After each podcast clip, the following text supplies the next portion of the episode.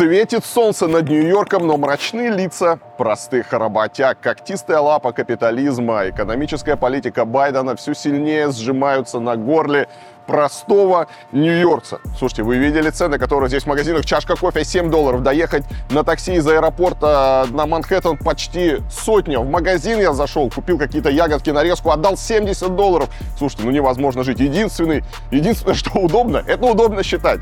Умножаешь на 100 и охреневаешь от местных цен. Как здесь живут люди, непонятно, но понятно, друзья, что сегодня воскресенье, а воскресенье по традиции мы с вами обсуждаем весь происходящий пи***ц, поэтому устраивайтесь поудобнее. Сегодня, как всегда, будет интересно.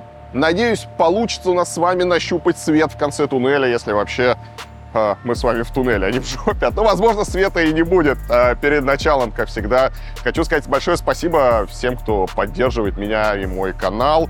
Все, кто оформил подписочку на сервис Patreon или на сервис Boosty, это очень важно. И все, кто подписался на восхитительный а, канал Варламов Плюс. Что за канал Варламов Плюс? В Телеграме есть э, закрытый канал Варламов Плюс где я периодически выкладываю всякие эксклюзивы, где можно пообщаться со мной лично и с ребятами, кто у меня работает, задать вопросы, узнать немножечко нашу изнанку. Но самое главное, подписываясь на этот канал, вы тоже помогаете нашей редакции, потому что э, те деньги, которые идут с подписки на этот канал, они помогают нам работать и выпускать классный контент. Поэтому ссылочка будет в описании. Переходите. Единственное, это надо делать либо с десктопной версии, либо с андроида, потому что на айфончиках э, оплата не работает. В общем, Тим Кук, он не хочет, чтобы вы подписывались на мой канал. А я сейчас как раз, красивый-красивый пар, э, запишу кружочек э, подписчикам этого канала, чтобы они видели, как будет начинаться ЧП. Друзья, всем привет! Я вышел записывать новый выпуск новостей ЧП, и записываю я его в Нью-Йорке. Нашел такую вот интересную локацию, откуда мы и начнем. Такая вот красота. Ждите воскресенья.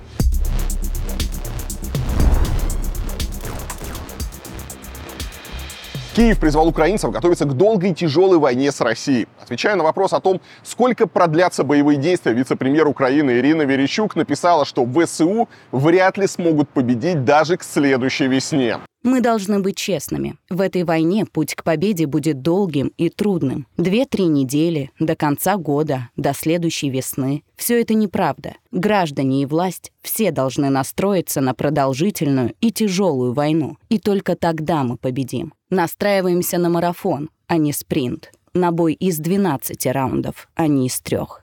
Верещук добавила, что в условиях войны коррупция в Украине должна быть приравнена к госизмене, а на политиканство и горлопанство следует ввести мораторий. Как ранее писал Wall Street Journal, западные политики надеются на более успешное наступление Украины уже следующей весной. К тому моменту ВСУ могут получить новое вооружение, и еще больше украинских солдат пройдут обучение в тренировочных лагерях Европы. Ну, относительно того, что э, война затягивается, и война завтра не закончится, уже, по-моему, давно понятно.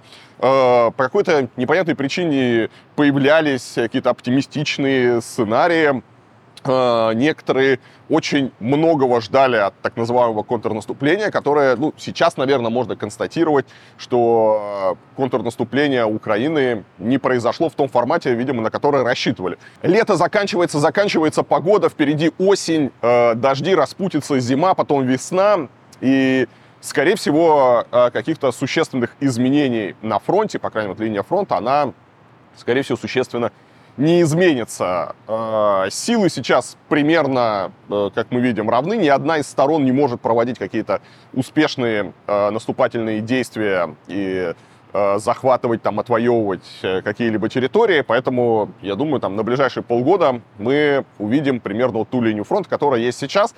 И здесь, конечно, многое будет зависеть, опять же, от поставок вооружения, но не надо переоценивать поставку вооружения, как это было, например, с контрнаступлением, когда поставили эти танки «Леопард», и, э, как видно, танки э, и техника, которую Европа и Америка поставляют Украине, они не очень эффективны против э, обычных там минных полей, которые российские военные сделали там километры, и опять же там непонятно, что делать. Я, конечно, далеко не военный эксперт, сложно что-то прогнозировать, но мне кажется, что в ближайшие там месяцы, полгода, а может и дальше, все будет происходить примерно так, как происходит сейчас. То есть каких-то существенных изменений на линии фронта не будет, э, будут обстрелы, будут э, дроны, будут э, какие-то диверсионно-разведывательные группы и так далее.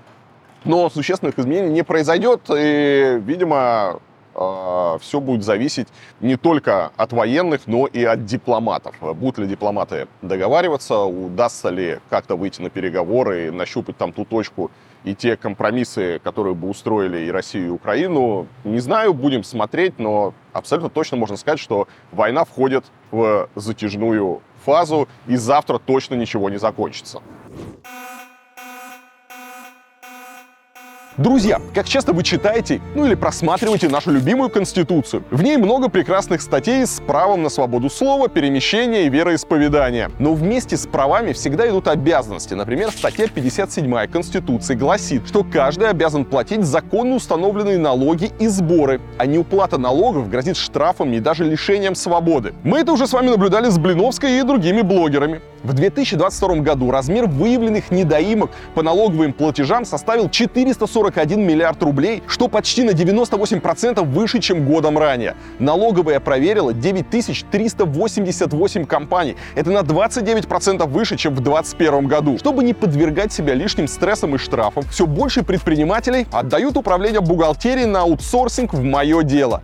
Это значительно дешевле штатного бухгалтера, эффективнее и надежнее фрилансера. Ведь ответственность за ошибки прописано в договоре и застраховано. Пока вы занимаетесь бизнесом, команда «Мое дело» возьмет на себя общение налоговой, наведет порядок в финансах, отчитается за сотрудников, даст рекомендации по снижению налоговой нагрузки законными методами. Команду подберут под специфику вашего бизнеса. Она будет состоять из ведущего бухгалтера, юриста, налогового консультанта, бухгалтера по зарплате и бизнес-ассистента. И все это под контролем главного бухгалтера. По данным рейтингового агентства RAEX, аутсорсинг бухгалтерия «Мое дело» входит в топ-3 крупнейших компаний финансового консалтинга. За 14 лет работы она помогла десяткам тысяч предпринимателей. Чтобы заниматься своим бизнесом и не бояться проверок налоговой, записывайтесь на бесплатную консультацию по ссылочке в описании к этому ролику. А по промокоду Варламов вы получите скидку 25% на бухгалтерский аутсорсинг от компании «Мое дело».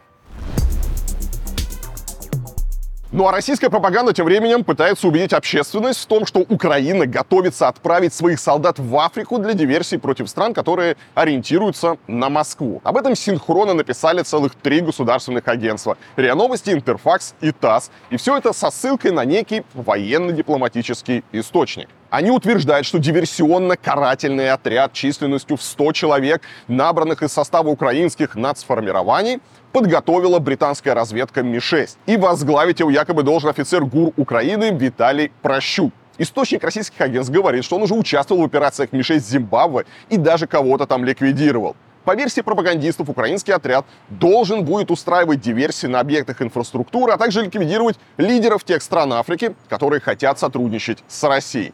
Э, и, ну, не знаю, звучит все это достаточно безумно, учитывая, что Украине и так не хватает сил на фронте, а ей еще надо, не знаю, там пристально следить за ситуацией в Беларуси, в Приднестровье и так далее. И кажется, что в этих условиях, ну, должно быть совсем не до Африки. Поэтому этот вброс может быть э, нужен просто для предлога, для усиления контингента ЧВК Вагнера в странах типа Буркина-Фасо и Мали, или, не знаю, его открытого сотрудничества с хунтой в Нигере. С другой стороны, спецслужбы Украины уже не раз доказывали, что способны на успешные и внезапные операции. Поэтому совсем уж исключать, что западные партнеры попросили Киев в обмен на помощь, не знаю, как-то посодействовать в решении африканских проблем, ну, я бы тоже не стал. Тем более, что часть этих проблем возникла с легкой руки Москвы. Интерфакс утверждает, что сотни украинских диверсантов до конца августа отправят на гражданском корабле из порта Измаил в суданский Омдурман. Похоже, источник считает, что морское судно должно войти в устье реки Нил э, на севере Египта и проплыть по ней на юг 2300 километров. Что тоже, согласитесь, звучит достаточно бредово. А зачем эта информация может быть нужна России? Например, чтобы оправдать будущий удар по упомянутому в новости порту Измаил или гражданскому судну. К слову, первое судно после срыва зерновой сделки уже вышло из порта Одессы и направилось в сторону Черноморских проливов. Известно, что это контейнеровоз Иозеф Шульте, который ходит под флагом Гонконга. У него на борту 30 тысяч тонн грузов, в том числе продовольствия. Турция, в свою очередь, уже пообещала свободно пропустить через свои проливы торговые суда, которые следуют в или из украинских портов. Таким образом, Украина и Турция в очередной раз проигнорировали истерику России, которая не только вышла из зерновой сделки, но и пообещала наносить удары по кораблям, идущим в украинские порты. И даже устроила устрашающее представление с обстрелом обстрелом и высадкой десанта на сухогрузе под флагом Палау, который шел в порт Измаил. Российские военные досмотрели корабль, и он продолжил плавание. Никакой внятной реакции на этот инцидент не последовало. Но Украина открыла Черноморский гуманитарный коридор. Капитаны и владельцы судов должны будут принимать решения о проходе по Черному морю фактически на свой страх и риск.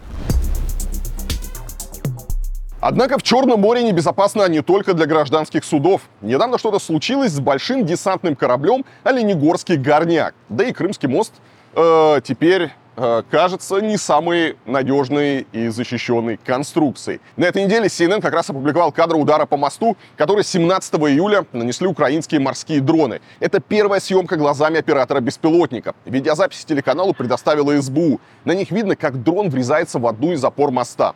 Глава СБУ Василий Малюк рассказал, что для атаки на Крымский мост был использован надводный дрон «Морской малыш», способный нести 850 килограммов взрывчатки. По его словам, это уникальное изобретение СБУ. Разработка «Малыша» началась сразу после начала войны с Россией. Малюк заявил, что для атак на Оленегорский горняк и танкер СИК использовались эти же дроны. И он пообещал России ряд новых захватывающих операций, в том числе в Черном море. А 16 августа СБУ опубликовала фотографии и видео вот этого морского малыша в своем телеграм-канале. Ну вот можно их посмотреть, и по сути это такая моторная лодка или катер, только сверху все это закрыто металлическим листом. Управляется э, он через интернет, то есть есть оператор, который э, буквально как игрушкой э, всем этим делом управляет, и э, сотни килограмм взрывчатки на борту.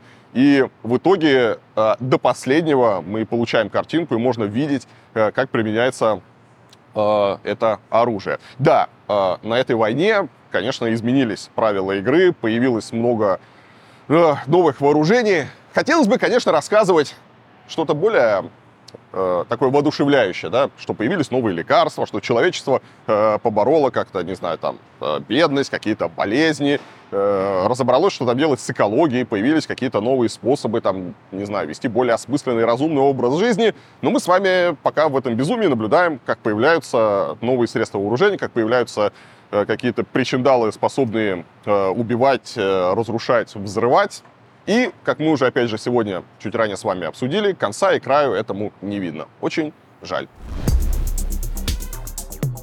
Ну и раз уж мы с вами обсудили украинскую э, вундервафлю, самое время вспомнить о российских, тем более, что в России прошел э, военно-технический форум «Армия-2023». И по такому поводу военные эксперты расхваливают российское оружие, утверждая, что в ходе боев в Украине оно превзошло все натовские образцы. Ну и, конечно, пропустить такое мероприятие не мог министр обороны Шойгу, который лично приехал на эту выставку-ярмарку, где ему показали новейшие военные разработки. Только за 16 августа Минобороны подписала с российскими оборонными заводами контракты на сумму 400 миллиардов рублей. За эти деньги армия получит 2500 образцов военной техники и 1,8 миллиона средств поражения, то есть ракет, снарядов, бомб, ну и так далее. Среди прочего, Минобороны закупила новые колесные гаубицы 2С-43 «Мальва». Это разработка Ростеха, которая должна была стать русским ответом западной артиллерии. На самом деле ничего уникального в этой истории нет, потому что разработчики просто взяли пушку, ну точнее, собственно, гаубицу от э, самоходки МСТА, э, которую сконструировали еще в 80-е годы при Советском Союзе и просто пересадили ее с гусеничного шасси на колесное. И идея это тоже не нова. Например, она есть у того же французского Цезаря и шведского Арчера. С новым шасси русская гаубица может ездить и стрелять быстрее, но на этом ее уникальность, в общем-то, и заканчивается. Мальва стреляет на 25 километров, у всех прямых западных конкурентов дальность выстрела больше. Ну и, разумеется, на выставке было показано не только оружие, да вообще какая же выставка без ярмарки. Нужно, нужно чтобы был какой-то элемент э, развлечения, нужно показать что-то уникальное. Нужно, чтобы э, враги трепетали и боялись нас. Поэтому на армии 23 показали военно-полевой храм на базе автомобиля УАЗ «Патриот». И с его помощью боевые попы собираются окормлять российских солдат прямо на фронте. Создание мобильного полевого храма Минобороны анонсировало ровно год назад. В состав такой часовни на колесах входит надувная палатка размером 4 на 4 метра. Иерей Борис Гришин рассказал РИА Новости, что она сможет вместить до взвода, а взвод в российской армии это обычно 20-30 человек.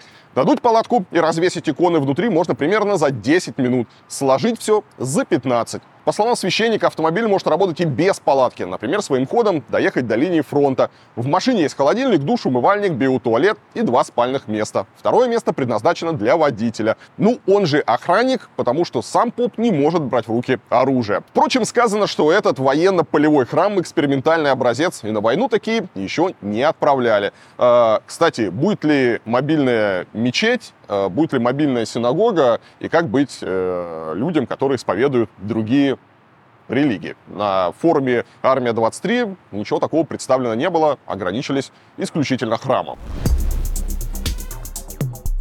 Еще один высокопоставленный гость форума «Армия» — замглавы Совбеза Дмитрий наш Медведев. Почему-то не захотел подчиняться приказам Верховного Главнокомандующего, который буквально э, пару недель назад э, настоятельно рекомендовал российским чиновникам пересесть на отечественные автомобили. И все чиновники страны должны ездить на отечественных автомобилях. Кортеж Медведева, который приехал на военную выставку, состоял из машин таких марок, как Mercedes, Volkswagen и Toyota. Сам же Медведев вышел из лимузина Mercedes. Видимо, до Ауруса Дмитрий Анатольевич еще не дослужился. Вот, вынужден э, докатывать старые путинские Мерседесы. Поразительно, конечно, что все эти автомобили как один представляют собой продукцию недружественных стран. Не понимаю, почему наш э, благородный э, алкоястреб позволяет себе вообще ими пользоваться. Возможно, сейчас Медведев начнет изворачиваться, как калининградский губернатор Алиханов, и утверждать, что если сборка российская, то и автомобили можно считать российскими. Но топовые модели обычно производят в стране происхождения бренда, а лимузины Mercedes в России никогда не собирали, максимум Е-класс и кроссоверы. Остается лишь одна версия. Этот лимузин трофейный, и Медведев отобрал его у какого-нибудь натовского генерала в честном бою. Во всяком случае, нечто подобное могло Медведеву приснится после хорошего пузырька. А вообще, конечно, поразительно, поразительно, как можно ездить на Мерседесе. Как можно ездить на Мерседесе? Я помню, недавно у Соловьева была очередная истерика, что Мерседесы э, отказались поддерживать свои автомобили в России, что теперь нужно объявить бойкот, что это они там все нацисты, фашисты, а мы там ездим на их Мерседесах. Это что такое? Они решили, деньги они получали, сейчас они ушли из России с правом выкупа своих заводов, и теперь говорят, а, кстати, мы отключаем все от обновления и все прочее. Где гигантские иски против этих сволочей? Почему мы не разорим эту нацистскую сволочь? Соловьев хотел всех пристыдить, а тут Медведев ездит на Мерседесе. Не знаю, очень странная история, и даже если Медведеву не хватило ауруса, и, может быть, не по статусу, не дослужился, но, тем не менее, есть же китайские, китайские братушки. Можно было у китайцев уже заказать какие-то автомобили, ездить на нормальных китайских автомобилях, так сказать, на собственном примере показывать плепсу, э, как нужно себя вести. Вот. А то, посмотрите, ну, ну куда годится? На форум армия приехали на Мерседесе. Ну и пока инициаторы войны любуются оружием, которое скоро превратится в груду искореженного железа, цели так называемой спецоперации продолжают меняться, переменчивые и непостоянные цели спецоперации, которые, по словам пропаганды, стабильны и постоянны.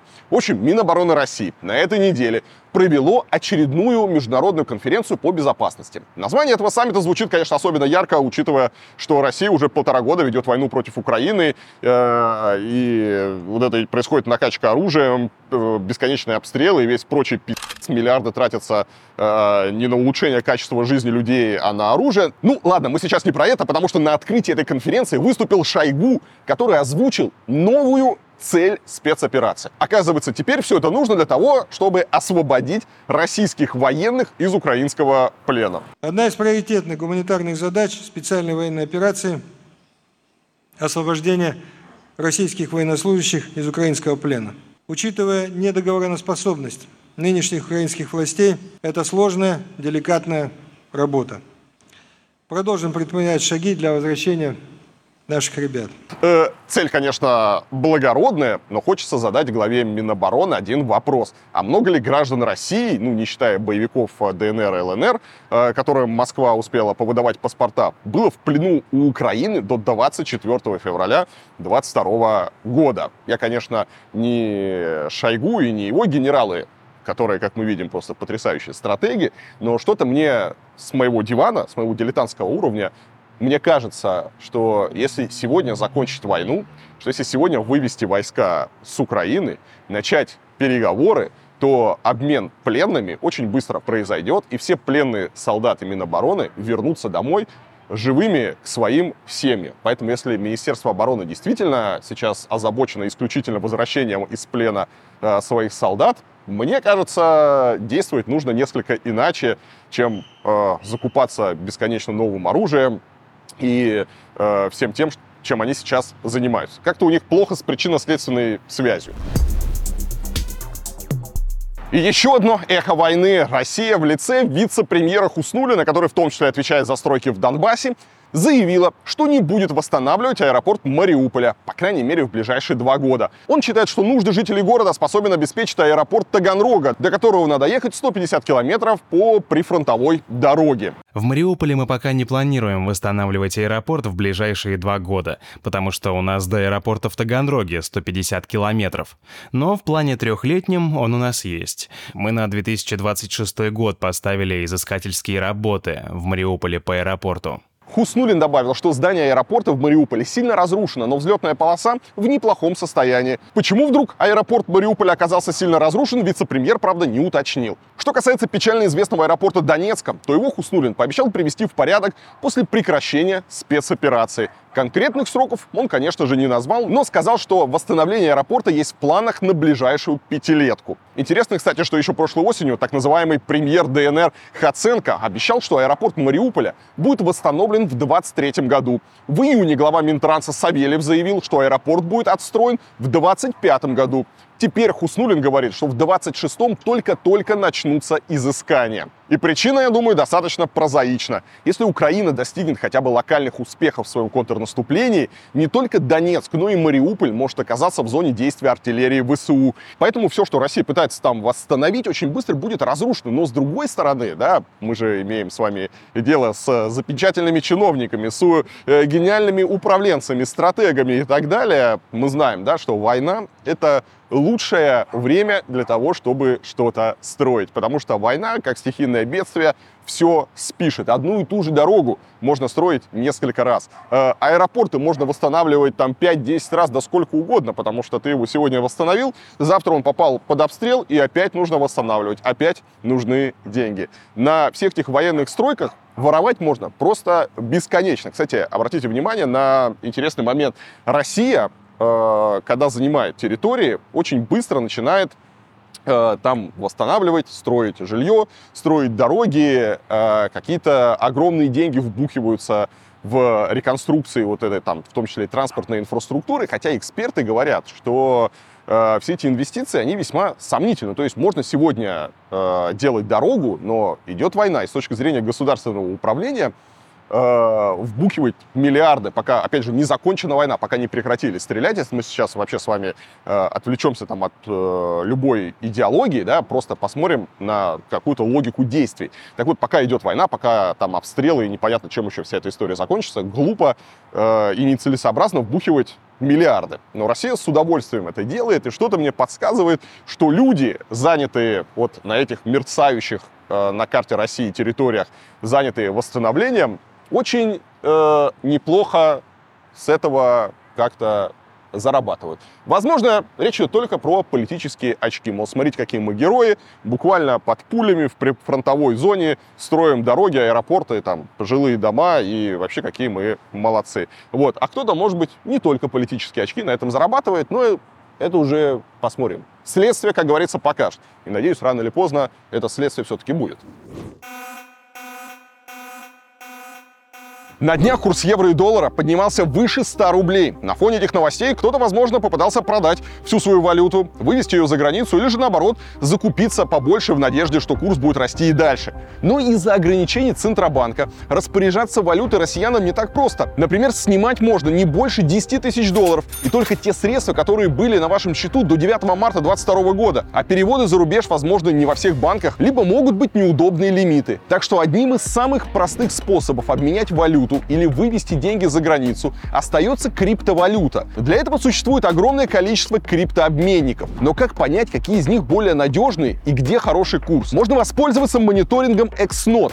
Этот сервис сам проверяет каждый обменник и помогает находить выгодные курсы. Если вы планируете обменять крипту, не забудьте при выборе обменника указать ваш город. На XNOT можно также вывести деньги на карту или обменять одни коины на другие. Для этого вам нужно просто выбрать, что на что вы хотите обменять, подходящий курс и перевести на обменник, чтобы совершить сделку. При этом в сервисе нет ограничений по объемам. Вы можете покупать и продавать криптовалюту на любую сумму, а при обмене наличными комиссия не взимается. И здесь я хочу напомнить, друзья, что криптовалюта все еще остается рискованным инструментом для инвестиций. Поэтому прежде чем вкладывать в цифровые монеты реальные деньги, стоит как следует разобраться в вопросе. Если вам все-таки интересна операция с криптой, можете воспользоваться мониторингом обменников XNOT по ссылочке в описании к ролику. А при обмене наличных по промокоду Варламов вы получите мерч в подарок. Ну а о целях так называемой спецоперации на этой неделе говорили не только Шойгу. Лукашенко дал большое интервью Диане Панченко. Это бывшая сотрудница украинского канала Медведчука, ныне российская пропагандистка. Так вот, президент Беларуси рассказал столько интересного, что в определенный момент снова стало казаться, что сегодня именно он определяет политику России, а вовсе не Путин. Итак, из прекрасного, по словам Лукашенко, цели СВО уже выполнены, потому что Украина больше никогда не будет агрессивной. Цели СВО на сегодняшний день уже выполнены. Украина никогда не будет э, так агрессивно себя вести в отношении России после окончания этой войны, как это было до войны. Он убежден, что к власти в Киеве придут совсем другие люди. Надеюсь, под умными людьми Лукашенко имеет в виду не Медведчука с Януковичем. Украина будет другая. Она будет, во-первых, у власти будут люди более осторожные, умные, хитрые, если хотите, толковые люди, которые будут понимать, что соседи от Бога, с ними надо выстраивать отношения. Я уверен. И под дудку плясать американцев будущая Украина не будет. Я так понимаю. Абсолютно убежден, что так думает и Путин. Но почему Путин вообще решил начать войну э, с Украины? Об этом Лукашенко сказал много, но по сути не сказал ничего. Он действительно просчитывает, но он никогда, я уверен, никогда не просчитывал, что вот надо поработить там кого-то, потом Украина, потом Беларусь, еще что-то. Чепуха это. Когда... И он очень осторожный человек. Он с бухты-барахты ничего делать не будет. И он сделает шаг, потом долго-долго будет маяться и смотреть, стоит ли сделать второй шаг. Поэтому то, что он вот за 10 э, шагов чего-то предпринял бы, минуя 9, понимаете, э, напав на Украину, это ерунда. Он бы шаг за шагом шел. Как вы понимаете, Путин так долго анализировал ситуацию и просчитывал свои действия, что собирался за три дня взять Киев силами ФСБ, Росгвардии и ВДВ. И почему этого не произошло, спросите вы? На это у Лукашенко тоже есть ответ. Я говорю, ну, война войной, э, но чтобы война закончилась, естественно, надо столицу, взять столицу. Он мне говорит, ты знаешь, это можно сделать немедленно, мгновенно, но погибнет огромное количество людей. Да-да, друзья, все верно. Оказывается, Путин с вершин своего благородства просто берег население Киева. Э, то обстоятельство, что в ВСУ в предместьях столицы, помимо колонны Росгвардии, уничтожило элитных российских десантников, э, Лукашенко почему-то упомянуть забыл. Ну и затем президент Беларуси не забыл проставить любимые штампы российских пропагандистов. Мол, Зеленский сидит в бункере, а Украина раздает оружие кому попало.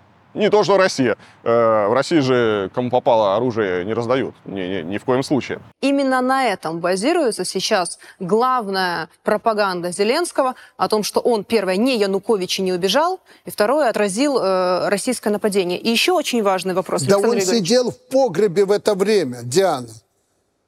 Зеленский твой сидел в это время в погребе, он никого ничего не отражал. А военные видели, чем это закончится. Если он такой герой и защитил, зачем в это время э, в Киеве раздавал неизвестно кому оружие? Вы что, забыли, как э, машины подъезжали, ящики открывали, боеприпасы, оружие? Я видела это своими Видели, глазами, раздавал. Да. Зачем, если ты уже защитил? И кому ты это оружие отдал, и как ты теперь собирать будешь это оружие. О том, где был Путин в первые дни войны и во время мятежа Пригожина, а также откуда в России э, появилось оружие у десятков тысяч вышедших из тюрем насильников и убийц, Лукашенко тоже решил не рассказывать. Утаил от нас э, эту важную информацию. Потом вдруг оказалось, что Киев не был взят российской армией не только по милости Путина, но и из-за плохой погоды. Но самое удачное в его реплике это, конечно, сравнение российских войск с гитлеровскими. Тут Лукашенко в общем, слушайте сами. Там не было войск для того, чтобы защитить севера Киев. И, как России говорят, Господь Дед Мороз помог в 41-м Москву защитить так э, погодные условия относительно, понимаете, весенняя уже распутится, взорвали дамбу на реке, где было 100 метров река, забыл, как небольшая река возле Киева. Кстати, если российские генералы во главе с верховным главнокомандующим не смогли учесть такие мелочи, как весенняя распутица и водные преграды вокруг Киева, это многое говорит о их полководческих талантах. За несколько дней до начала войны Лукашенко, по его словам, приезжал к Путину в его загородную резиденцию, и президент России попросил коллегу его прикрыть. За несколько дней или там за сутки, я уже не помню, мы с ним встречались, у него в загородной резиденции и обсуждали ситуацию, которая сложилась. Он мне дословно сказал, впервые тоже об этом вам говорю, он мне говорит, слушай, Саш, ты знаешь, такая ситуация, если вдруг что случится, Э, я говорю, что может случиться? Ну, всякое может быть. Ты прикрой меня, пожалуйста.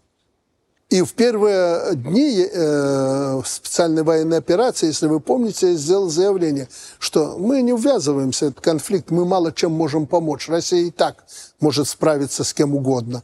Но стрелять русским в спину мы не позволим. При этом о намерении Путина начать войну с Украиной Лукашенко якобы ничего не знал. У нас не было никогда разговора. Вот прямо в канун э, э, военных действий, что война начнется. Я вам клянусь, что у нас не было разговора о том, что Россия там будет совершать какие-то действия против Украины. Лукашенко считает, что Путина в России никто не свергнет. И если мятеж попробует организовать Украину, то получит еще больше проблем. Что касается свержения, э, о чем э, желает Зеленский и его там э, сторонники, свержения Путина, ну пусть попробуют. Пусть попробуют. Если мало этих проблем, получат еще больше проблем. Никто сегодня Путина никуда не свергнет. Ну и напоследок Лукашенко назначил Путина следующим президентом России. Так сказать, благословил. Думаю, что следующий президент в России будет Путин. Выборы через полгода. Я думаю, что Путин. Соперников сейчас – в России Путину нет. Спасибо, отец наш. Вот. Теперь э, не переживаем за исход выборов, а то переживали, спать не могли. Что же будет в 2024 году? А если Путин проиграет выборы кому-то, да? А, а если люди за нее не проголосуют? Так переживали, что спасибо Лукашенко, что успокоил. Можно выдыхать. Путин останется президентом России дальше. Кто бы мог подумать? Вообще, эта неделя была богата на интервью. Э, бывший президент Франции Николя Саркози на этой неделе тоже дал э, большое интервью Ля Фигаро. И в этом интервью бывший президент Франции озвучил немало приятных для Путина тезисов. В частности, Саркози говорит, что нам, ну то есть французам и вообще европейцам, нужны русские, а русским нужны они. А вот Украина европейцам совсем не нужна, поэтому ей не место в Евросоюзе. По мнению Саркози, Украина должна оставаться нейтральным государством и выполнять функцию моста между Россией и Европой. Экс-президент Франции считает, что Крым был и остается российской территорией, а чтобы остановить войну, Европа должна перестать ее финансировать и найти компромисс с Россией. Ну и заодно Саркози предложил провести референдумы о принадлежности к Украине или России как в Крыму, так и в недавно захваченных регионах. Они должны пройти под наблюдением международного сообщества, чтобы окончательно и прозрачно закрыть вопрос о возвращении этих территорий Украине. Здесь, конечно, что-то странно. Саркози, видимо, запамятовал, что Москва уже провела референдумы на так называемых новых территориях. И с точки зрения Москвы они абсолютно законны, их результаты полностью достоверны. Поэтому что это друг, э, друг Саркози ставит под сомнение эти э, прозрачные процедуры. Там даже было какое-то международное наблюдение. Там кто-то из Сирии или откуда приезжал. Вообще во всей этой истории нет ничего удивительного. Саркози рассуждает как обычный э, прикормленный европейский чиновник. Ну, казалось бы, уникальная ситуация в том, что он был главой одного из самых могущественных государств Евросоюза. Ну и в этом нет ничего необычного. Достаточно взглянуть на три поколения немецких канцлеров. Один э, был другом Путина и российским чиновником вообще. Э, другая э, закрывала глаза на то, что происходит, и ситуацию с Крымом, и начало войны в Донбассе. А третий оказался вообще замешан в крайне мутной истории и изо всех сил сопротивляется поставкам оружия Украине. И здесь, конечно, самое время напомнить о роли Саркози в событиях вот этой, в пятидневной войне между Россией и Грузией, как он ездил Э, как помните, он замерял Путина и Медведева. А после этого, конечно, и Путин, и российские элиты поняли, что в обмен на нефть, баблишко и посты топ-менеджеров в российских госкорпорациях европейцы простят вообще все, что угодно. Да? Например, э, то, что Россия там вводит войска э, в грузинские регионы и пытается там контролировать, раздавать там свои паспорта и все остальное. Это все уже было, да, это все уже было, и на это Европа закрывала глаза. Вот, и после этого уже стали возможны ситуации с Крымом, и с Донбассом, э, и Евросоюз и тогда все это проигнорировал, ограничившись там крайне такими символичными санкциями и выражением озабоченности. И, конечно, наблюдая столь слабую позицию, нерешительную реакцию европейских партнеров, Путин э, и понял, что, в принципе, может делать на все, что угодно. Э, никто э, мешать не будет, что Европа слабая, да, Европа слабая, европейские лидеры без яиц, они не способны на какие-то жесткие действия, на какие-то жесткие ответы, они будут там сопли жевать, они будут мямлить, Э, в то время как Россия может делать все, что угодно. И та ситуация, которой сегодня Европа пришла, она, конечно, э, во многом вот то, что сегодня мы в Европе имеем там, военный конфликт, да, вот, э, все переживают, что как-то так, как, как стал возможен военный конфликт, э, как стал, война в Европе стала возможна, э, такая масштабная, самая масштабная со времен окончания вот, э, Второй мировой. В том числе все это стало возможно благодаря именно вот этой вот сопляжуйской позиции европейских чиновников, которые э, хотят там и газ продавать, и мерседесики продавать, и вкусно кушать, и жить хорошо и замечательно, и со всеми там дружить, мириться. Ну, вот э, теперь дружим, миримся. И, что удивительно, некоторые европейские лидеры, после бывшие, продолжают вот нести подобную ахинею. Ну а во Франции снова неспокойно. Один из древнейших городов Европы, Марсель, охвачен войной наркокартелей, как будто это вообще не Франция, а Мексика. Перестрелки с обилием жертв продолжаются уже две недели. О том, как это стало возможно, расскажет наш корреспондент Вадим. Привет, Илья, привет, мои дорогие зрители. Как я вам рассказывал, э, в прошлые выходные во Франции сейчас э, август, э, ну, собственно, как и везде, сезон отпусков, у нас огромное количество туристов. Они заполонили пляжи, узкие улочки Ниццы, рестораны. И вот они все отдыхают и даже не догадываются, что всего в двух часах езды от Ниццы идет настоящая война наркокартелей. Причем это в прямом смысле кровавая, жестокая война с расстрелами прямо в городе средь бела дня, с убийствами, с перестрелками из автоматического оружия. В общем, со всем тем, э, что мы привыкли слышать из новостей из стран э, Латинской Америки, не знаю, из Мексики, из Гондураса, из Колумбии. Но нет, это происходит э, прямо сейчас в Европе, и это происходит, ну, конечно же, в Марселе, а где это еще могло бы происходить. Именно в Марселе две очень крупных э, банды э, наркоторговцев решили поделить территорию и начали настоящую войну. Вдумайтесь э, в эту цифру. С начала августа в Марселе было убито уже 8 человек, а всего с начала года в Марселе э, со своей жизнью расстались около 30 человек. И все они стали жертвами войны, которую развязали два крупнейших э, клана наркоторговцев из юга Франции. Один под названием Йода, а второй под названием ДС Мафия. Как сообщает полиция, Марсель раньше был достаточно криминальным городом. Здесь постоянно происходили убийства, но в этом году году все немножко по-другому, потому что убийства совершенно бессмысленные. Они не призваны убить лидеров, они не приводят к какой-то захвату территории. Они просто призваны напугать конкурентов, показать, что вот, смотрите, мы есть, потому что зачастую убивают каких-то очень мелких э, сошек, каких-то продавцов э, наркотиков на улице или вообще людей, которые просто следят э, за полицией. И каждое, конечно же, убийство одной группировки приводит к ответному убийству другой группировки. Все это происходит средь бела дня, очень часто достаточно в оживленных районах, и конца и края этому не видно. Полиция тоже не сидит на месте, они пытаются работать в этом году, они бьют рекорды по изъятию оружия, по изъятию имущества, его уже изъяли на сумму 12 миллионов евро по арестам, но пока это не может как-то остановить э, насилие на улицах Марселя, и война продолжается. Кроме того, в префектуре заявляют о том, что изменился и профиль убийц. Если раньше это были какие-то взрослые люди, то сейчас убийцы становятся все младше и младше. Наркокартели привлекают э, к работе, к этой буквально детей. Недавно был задержан парень, которому всего 18 лет, и он обвиняется в убийстве 15 и 16-летнего э, подростка. В убийстве двух человек, за которое он, по его словам, получил 200 тысяч евро. Вот такая вот стоимость жизни в пригородах Марселя. universelle. Но несмотря на огромное количество жертв, несмотря на то, что про эту войну рассказывали все центральные СМИ на этой неделе, и даже вот на сайте главного новостного телеканала страны БФНТВ эта новость заняла первое место, французов подобные новости из Марселя уже не удивляют. Потому что если за границей Марсель как-то ассоциируется у людей с фильмом «Такси», рыбным супом а, Буябеса и совершенно отвратительной футбольной командой, то во Франции репутация Марселя очень плохая. Если вы спросите у француза, какие у вас ассоциации с Марселем, то, скорее всего, вам скажут, что это наркоторговля, что это это перестрелки и, естественно, северные кварталы Марселя. Северные кварталы Марселя – это такие гетто, которые не контролируются властями. Туда боится приезжать полиция, их полностью контролируют э, наркоторговцы, они живут там по их э, правилам. Очень закрытые такие э, кварталы, куда просто так не войдешь, и там действительно опасно для жизни. Если ты зайдешь там с камерой и захочешь поснимать, то можно, ну, не только камеру потерять, но и получить по голове. И проблема это уже очень-очень много лет не решается. Марсель вообще такое, как отдельное государство внутри Франции. Они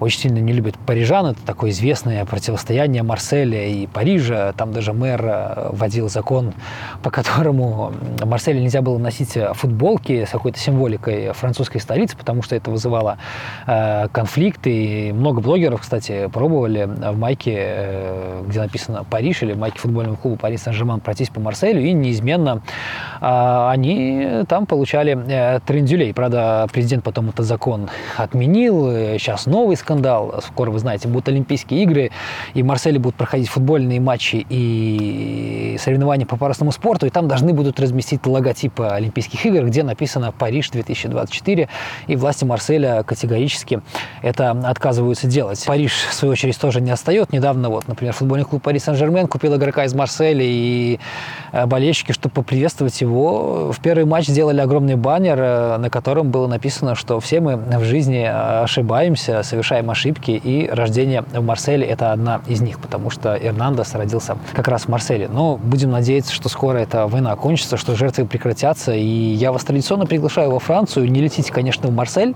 А во Франции есть очень много других хороших городов. Э, у нас скоро обещают жару, и с ней можно справиться здесь у нас в Ницце, в Британии, в Нормандии, так что приезжайте. Ну а с вами увидимся в следующих выпусках Ильи Варламова. До новых встреч. Пока-пока. Давай любить, будь сильным и добрым, ничего не бойся. Если вы живете в Санкт-Петербурге, то могли видеть на улицах города вышивки с такими надписями. Их делает художник и дизайнер Саша Браулов. Он известен своими вышивками шедевров архитектуры авангарда. Свой проект он создал для привлечения внимания к сохранению этого самобытного направления. Работы Саши отбирают серьезные музеи и альтернативные галереи. Его вышивки хранятся в частных коллекциях по всему миру. А пару лет назад Саша увлекся стрит-артом и постепенно начал вышивать небольшие картинки с воодушевляющими подписями и цитатами для улиц родного Петербурга. А у нас теперь есть возможность купить футболку, дизайн которой вдохновлен такими уличными вышивками. Да-да, встречайте мой новый коллаб и новый мерч. Мы выбрали 5 картинок. Это надписи «Давай любить», «Будь сильным и добрым», «Ничего не бойся», а также вот такие работы «Мир» и «Нет». Мы долго экспериментировали, чтобы машинная вышивка максимально походила на ручную и напоминала стиль художника. Как и всегда, футболки сшиты из плотного, долговечного и очень качественного хлопка. А для особого комфорта при носке вместо бирок э, мы используем принты. Дроп лимитированный, поэтому успейте заказать футболки на сайте по ссылке к этому видео. Кстати, если вы купите всю коллекцию футболок разом, то стоимость каждой из них будет ниже. Э, переходите по ссылочке, заказывайте. Действительно классные футболки. Прямо горжусь, что мы сделали такой потрясающий коллаб. Помимо Шойгу на Московской конференции по международной безопасности выступил глава СВР Сергей Нарышкин. Он долго распинался на тему плохого Запада и очень хорошей Африки и Азии. И в конце концов доступно объяснил, почему в Европу и Америку ездить не следует. Все дело в биомеханоидах, э, которые, того и гляди, уронят твои скрепы э, в душевой и заставят их поднимать. Человек создан по образу и подобию, и подобию Божьему.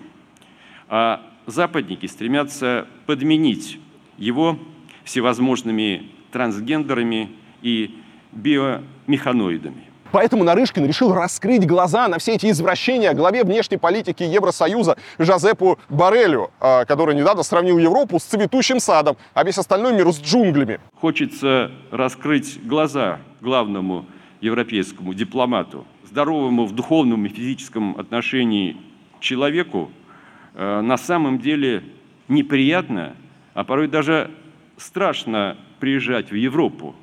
Такое количество разного рода извращений там расплодилось. Здесь, конечно, забавно. С одной стороны, российская пропаганда каждый день рассказывает э, об ужасах, которые в Европе устраивают мигранты. А теперь Нарышкин перед лидерами стран, откуда едут эти мигранты, распинается о европейских извращениях.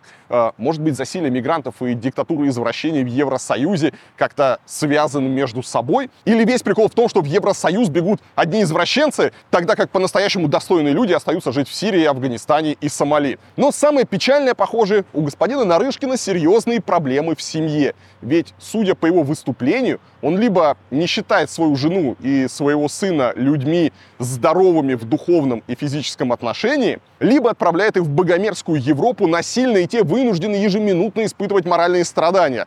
А, я хочу напомнить, если вы забыли, что не далее, как в апреле этого года, то есть спустя год и два месяца после начала войны, женщину, очень похожую на жену главы СВР Татьяну Нарышкину, заметили в Париже в автомобиле «Мерседес», который, возможно, принадлежит посольству России. Здесь, конечно, очень интересно, не помешали ли ей э, биомеханоиды и трансгендер наслаждаться жизнью в столице Франции. Ну а сын Нарышкина Андрей, как выяснил журналист-расследователь Сергей Ежов, до последнего времени проживал в Венгрии и даже получил там либо вид на жительство, либо второе гражданство. Квартира Андрея Нарышкина находится в Будапеште, в доме, который связывают со структурами пропутинского премьера Венгрии Виктора Орбана. Такая вот удивительная и лицемерная история. С экранов телевизоров на федеральных каналах нам будут рассказывать, да, э, как загнивает Европа, какие они все падшие извращенцы, как нам еще ужасно и отвратительно, и как сильна и прекрасна Россия, в которую э, теперь стремится весь э, здравый мир, потому что у нас скрепы, у нас вот вообще все хорошо, а у них там полный пи***ц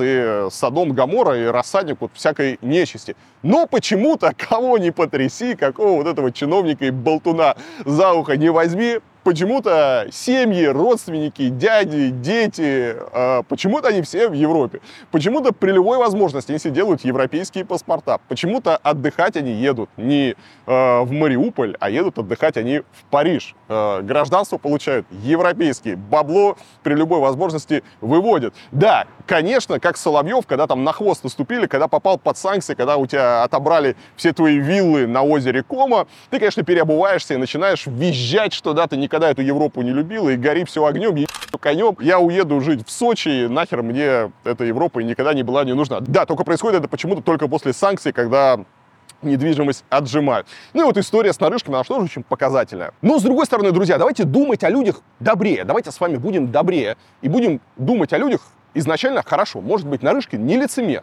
а его супруга и его сын были э, отправлены в Европу, чтобы просто посмотреть, что там происходит. Отправил он свою супругу в Париж. Она походила по парижским улицам, посмотрела на весь этот пи***, поела фуагру, похрустела круассанами и французской булкой, улитки, вино, вот это все, возвращается в Москву и подходит к своему ненаглядному и говорит, слушай, пи***ц, я съездила в Европу, там биомеханоиды, там все в жопу ебутся, э, там какой-то просто сплошной пи***ц, и расскажи уже людям, расскажи людям, что туда ехать не надо. Сын тоже поехал в Венгрию, посмотрел, э, да, и, ну, красиво вернулся и говорит, пап, ну, ебаться, там, как, как там люди живут, ужасно живут, нужно срочно донести правду. И теперь Нарышкин выступает, так сказать, э, тесно пообщавшись, ну, по крайней мере, через своих родственников, на самом деле узнав всю правду о том, что происходит в Европе. Может быть, это просто был хитрый план, и он, как настоящий разведчик, самых близких людей отправил посмотреть, что же там в Европе происходит.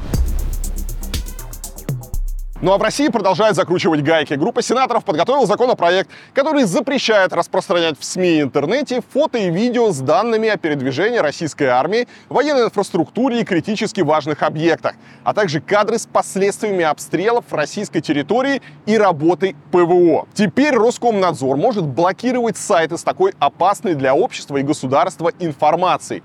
А за нарушение запрета гражданам будет грозить штраф до 50 тысяч рублей, юрлицам до полумиллиона рублей, и в случае повторного нарушения предлагается вообще сажать человека в тюрьму на срок до трех лет. Сенатор Клишес объяснил необходимость такого закона тем, что публикация фото и видео позволяет ВСУ корректировать координаты ударов. Он уточнил, что действие законопроекта не распространяется на информацию, которую выкладывает Министерство обороны. Ввести штрафы за фото и видео последствия обстрелов российской территории изначально предложили депутаты Госсовета Крыма. В случае повторного нарушения они собирались увеличивать сумму штрафа, а не вводить уголовную ответственность. Член Комитета Госдумы по обороне Виктор Соболев заявил, что публикация фотографий, например, с ударами беспилотников по России, действует на моральный дух, особенно тех, кто находится на фронте. В связи с этим он предложил постить больше позитивных новостей. Вообще у нас все новости исходят из негатива. Там дожди прошли сильные, все затопило. Там фура врезалась в легковую машину, погиб ребенок. Там еще что-то. Нам нужно менять информационную политику. Больше рассказывать о том, что людям дает какие-то силы, уверенность в завтрашнем дне, а не запугивать их. Мы переняли в свое время с Запада всякие сенсации негативного плана, и теперь вот никак не можем от них отказаться. Интересно, конечно, что скажут сенаторы и депутаты, если, например, а, рухнет одна из башен Москва-Сити. Насколько это будет позитивная новость и какие назначат причины падения. В общем, друзья, э, вся эта новость важная для тех, кто находится в России, э, переживает за свою безопасность. Будьте на самом деле внимательны, если вы стали свидетелем работы ПВО, расположением э, каких-то этих вот там панцирей военной техники в своем городе и ударов, там, сбития беспилотников и так далее. Потому что некоторые граждане относятся э, к этой информации недостаточно ответственно. Я сейчас говорю без всякой иронии. Действительно, если вы видите, что какую-нибудь херню военную поставили на крыше около вашего дома, не надо ее фотографировать и выкладывать в интернет, если, опять же, вы не уверены в своей безопасности. Риски для себя нужно оценивать трезво, и нужно понимать, что к вам даже сейчас, без принятия этого закона, уже могут прийти, и были подобные истории. На все это военные очень нервно реагируют. Дальше будет хуже, потому что э, как мы видим, запрет хотят вести не только на там, работу ПВО, которая, ну, в принципе, этот запрет, он объясним. То же самое там происходит в Украине, поэтому большинство кадров после нанесения ударов там все заблюрено, чтобы не было видно, откуда работает ПВО, где они расположены, и чтобы нельзя было этой информацией как-то воспользоваться. Идет война, и это понятно. Но запрет хотят ввести и на кадры последствий. То есть, если какой-нибудь беспилотничек прилетает в Москва-Сити, все начинают это фоткать, выкладывать, сразу все это э, расходится по каналам, э, и это, по мнению депутатов, может расстроить. Может расстроить, например, тех, кто находится на фронте. Вдали от дома, они сидят в окопе, э, воюет, и тут приходит фотография, мол, смотрите, украинский дрон въехал в башню Москва-Сити, и Москва горит.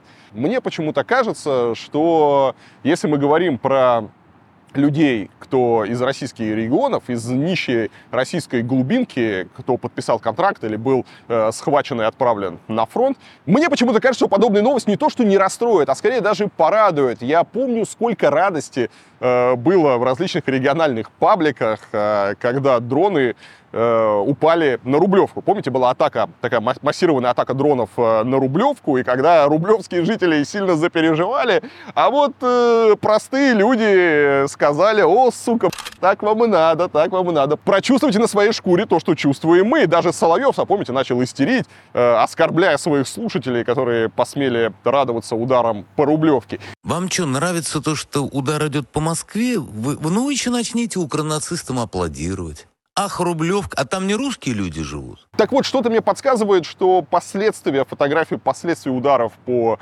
Москва-Сити, тем более по Рублевке, по всем этим загородным дворцам и резиденциям по тех, кто в том числе причастен к развязыванию войны, э, тем, кто э, имеет прямое отношение ко всему этому а теперь в этих дворцах там отсиживается, что эти кадры солдата на фронте скорее порадуют, чем расстроят. Поэтому в рамках позитивных новостей, в рамках позитивных новостей, э, мне кажется, нужно разделять, какие последствия ударов можно показывать, а какие нельзя. Например, последствия ударов по, э, если пострадали простые люди, какие-нибудь там пятиэтажки, если это обстрел там Белгородской области, мы не показываем, чтобы не расстроить. А вот если э, удар по Москва-Сити или по Рублевочке, в целях поднятия боевого духа и укрепления морально-волевых качеств бойцов, это не просто можно, это нужно обязательно показывать. Политрук будет э, приезжать на фронт э, с кассетой и говорить, так, все собираемся, значит, вы сейчас подавлены, вы не понимаете, что за происходит, вы не понимаете, на хуй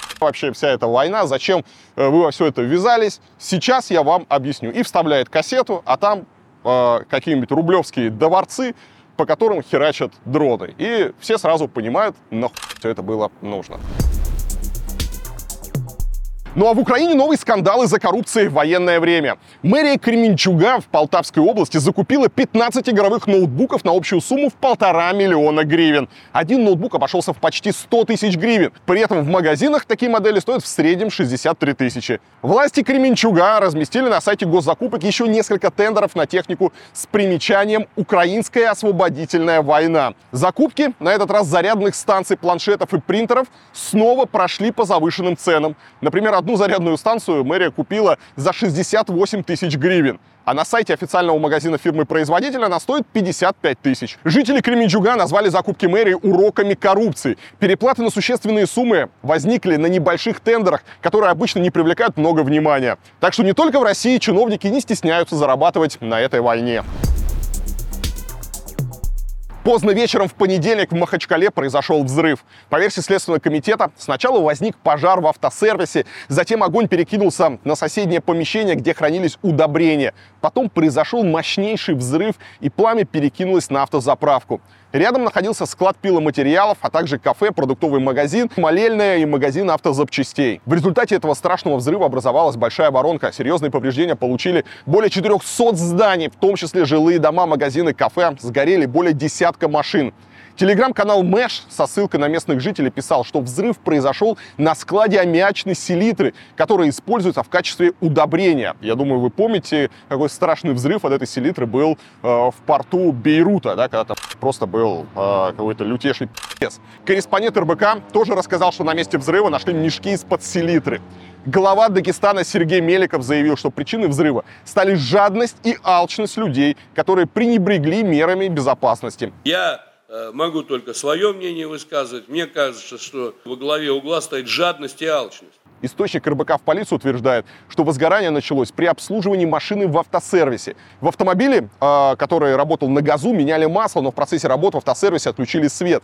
Жители Махачкалы, кстати, регулярно жалуются на отключение света в городе. Когда свет пропал, у автомобиля произошла утечка газа. Он скапливался все время в помещении, пока не было электричества. Э, это длилось около двух часов. А когда свет дали, газ сдетонировал, воспламенился. Затем пожар дошел до склада с удобрениями, и там уже произошел взрыв. По последним данным, в результате пожара и взрыва погибли 35 человек. Пострадали более сотни.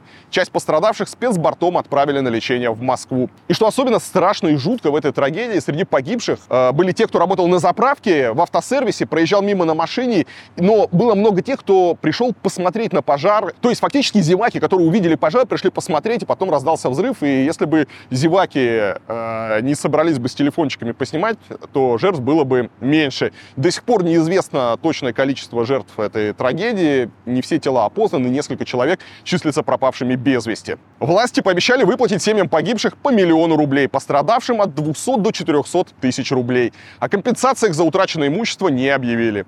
Следственный комитет завел уголовное дело по статье о хранении товаров и оказании услуг, не отвечающих требованиям безопасности. Владельца склада селитры в Махачкале Ильдара Насрулаева задержали и доставили в Москву. Суд арестовал его до середины октября.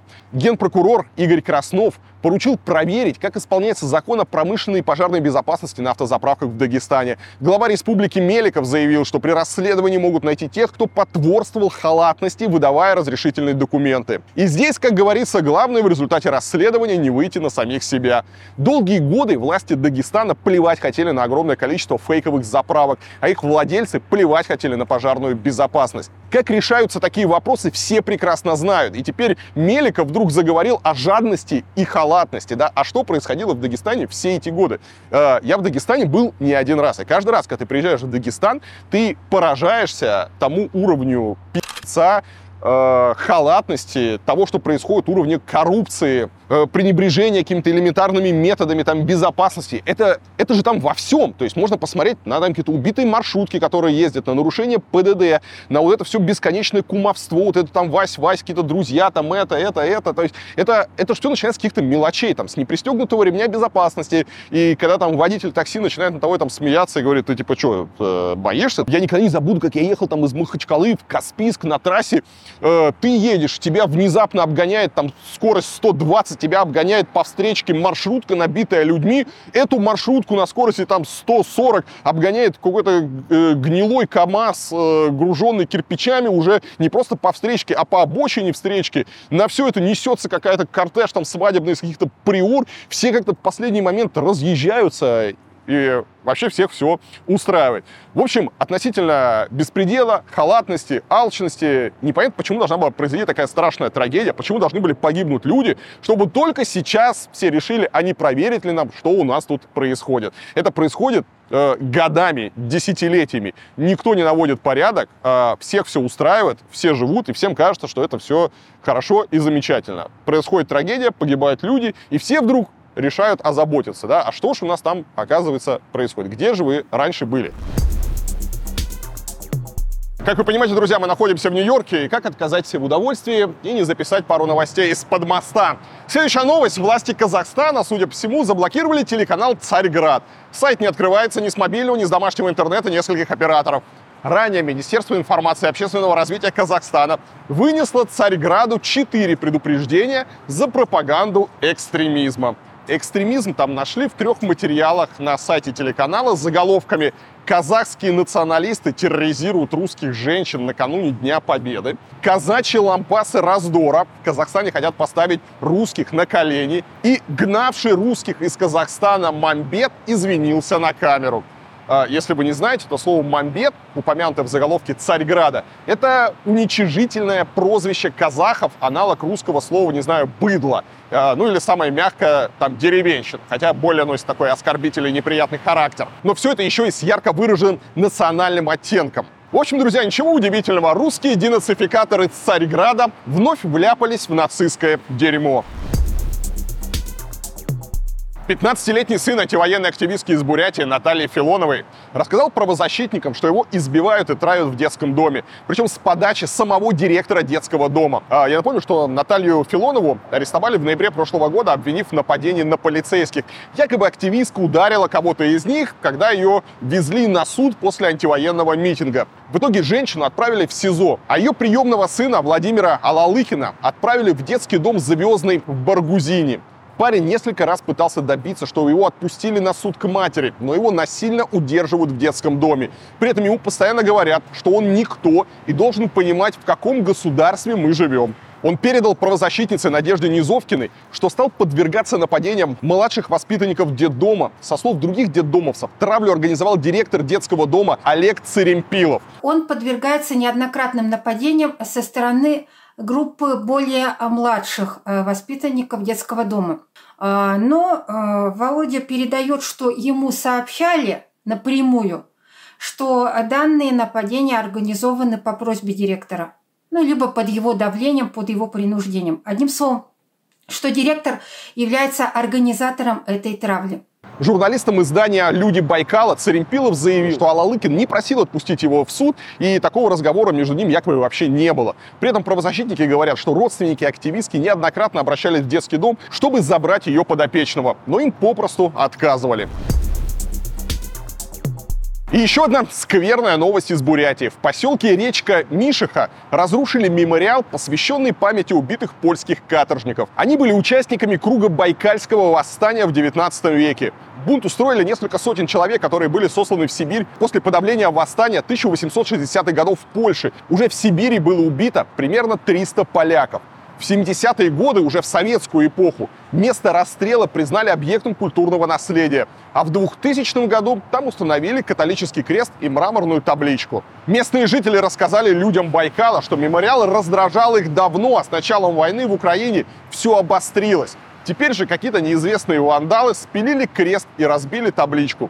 Пенсионерка Людмила, которая в позапрошлом году сорвала с мемориала польский флаг и выбросила его в мусорку, теперь обещает, что если памятник восстановят, то местные взорвут его ночью. За последний год мемориалы с сильным полякам были разрушены в нескольких регионах Сибири, в Томской и Иркутской областях, а также в Якутии. Это все, к слову, об уважении истории, над которой у нас все прыгают, так вот просто переживают, да, э, что нельзя историю переписывать, что это же проклятый Запад, как нам рассказывают по телевизору, постоянно переписывает историю, пытается всю ее исказить, а мы, мы ее оберегаем, холим, лелеем, э, у нас все замечательно и хорошо. Ну вот, отличный пример, как борется с памятью тех, кто давно погиб при разных там трагических обстоятельствах, и теперь память, она просто стирается, неудобные, даже не то, что неудобные, да, какие-то неприятные для определенных товарищей страницы истории спокойно вырываются, и никому нет до этого никакого дела. Все это, конечно, грустно.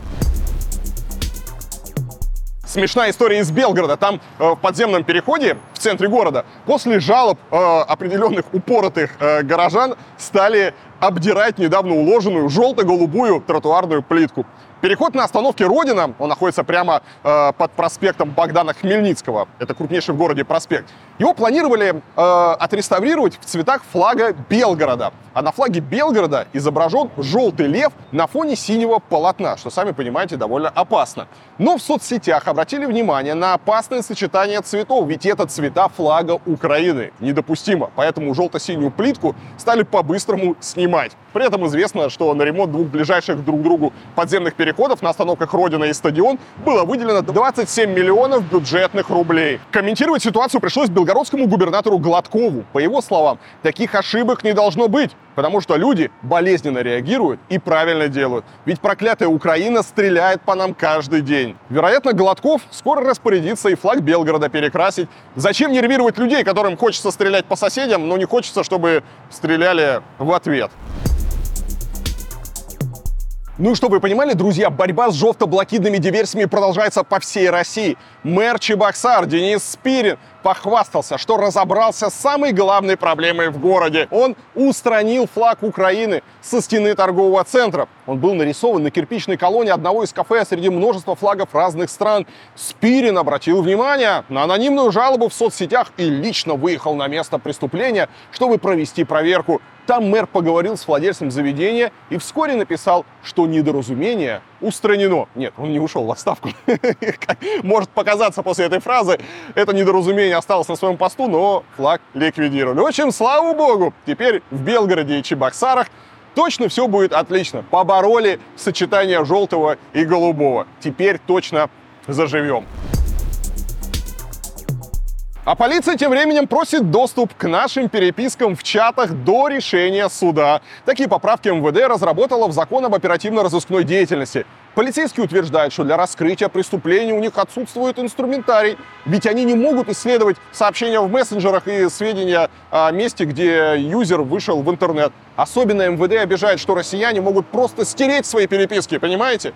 Это ну, никуда не годится. Кстати, россиян министерство заранее называет участниками противоправной деятельности. Таким образом, конституционная норма о тайне переписки очень мешает нашей доблестной полиции ловить преступников. Правда, не думаю, что этот закон на что-то повлияет. Если кто не в курсе, то полиция и ФСБ сейчас до решения суда могут читать переписку и прослушивать разговоры россиян. Да и кроме того, какие, какие решения судов, какие суды? Разве есть у кого-то сомнения, что если какой-нибудь полицейский придет в суд, то суд ему как-то откажет? Но тем не менее у полицейских сейчас есть мелкие хлопоты со всеми этими судами, потому что сегодня, э, после начала прослушки вашего телефона, они обязаны в течение суток сообщить э, суду о своих действиях. А суд должен выдать разрешение, ну или наоборот запретить, что ай-яй-яй, зря вы слушаете этого гражданина. Нехорошо. Но юристы говорят, что суды никогда не отказывают следствию в прослушке граждан. Поэтому особой проблемы для силовиков нет. Так зачем же понадобился такой закон? Судя по всему, новая норма должна избавить МВД и ФСБ от лишней бюрократии и траты времени на переписки с судами. И они спокойно могут подключаться к устройствам россиян, следить за ними, и не нужно будет отчитываться ни перед какими судами, потому что ребята же понимают, да, что рано или поздно веревочка-то добьется, и могут прийти за ними и потом спросить, а чем вы занимались в 23 году, кого прослушивали, почему, на каких основаниях. Да, суд вам разрешил, но судья вон там на соседней скамье подсудимых уже сидит, поэтому, товарищ майор, рассказывай-ка и, и ты, дорогой, что ты там и кого и зачем прослушивал. И чувствую, я подозреваю, ребята, что скоро ситуация может поменяться, что могут прийти к ним с неудобными вопросами и хотят меньше оставлять следов на бумаге и избавить себя от хлопот. Ну а вы, друзья, э, если опять же живете в России, пользуетесь непроверенными мессенджерами и так далее, имейте в виду и вообще внимательно относитесь к цифровой гигиене. Но мне кажется, кто сегодня еще не понял о всех рисках и угрозах, то, наверное, уже поздно и уже не поймет. С начала войны с Украиной из России уехали как минимум 270 научных сотрудников топовых университетов Москвы и Петербурга. Причем они не только покинули страну, но и уволились из вузов, в которых работали. Своих лучших ученых потеряли Высшая школа экономики, МГУ, МФТИ, МГИМО, Шаненко, Скалтех, СПБГУ, Российская экономическая школа, РЭШ и Питерский ИТМО. Среди тех, кто покинул Россию, как иностранные ученые и преподаватели, так и россияне. Утечка мозгов из университетов продолжается. А на прошлой неделе из вышки уволили одного из основателей университета, доктора экономических наук Игоря Липсина. Ученый живет за границей и не раз критиковал российское вторжение в Украину. Ну а теперь вернемся к новостям нашего в подмосковных котельниках тренер по боксу из общества по духовному воспитанию молодежи Геннадий Мартынов решил преподать урок 12-летнему мальчику. Причем именно так, как того требуют скрепы. Он пришел во двор микрорайона Силикат и напал на ребенка, который играл в компании местных мальчишек. В воспитательных целях он ударил пацана, а когда тот попытался сопротивляться, свалил с ног несколькими ударами. Потом уже лежачего подростка он продолжил пинать ногами. В итоге храброго альфа-самца от ребенка оттащил случайный прохожий, а Мартынову, возможно, грозит уголовное наказание. Родители ребенка написали на него заявление в полицию. Вернемся в Дагестан. Там на этой неделе с новой силой вспыхнули протесты против бездействия местных чиновников. Люди уже несколько недель выходят на митинги из-за проблем с электроэнергией и водоснабжением. Сотни жителей поселка Семендер двинулись в Махачкалу и перекрыли там одну из центральных улиц. Полицейские хватали протестующих и тащили их в автозаки, но толпа вступала в стычки с полицейскими и отбивала своих. Перебои с энергоснабжением в Дагестане этим летом участились, а в поселке Семендер электричество пропало на целых три недели. Невыносимой для местных жителей ситуацию делает жара, которая достигает 40 градусов. Свет и вода постоянно пропадают в Махачкале, Избербаше и Белиджи. Глава республики Сергей Меликов признает, что в Дагестане действительно есть проблемы с электричеством.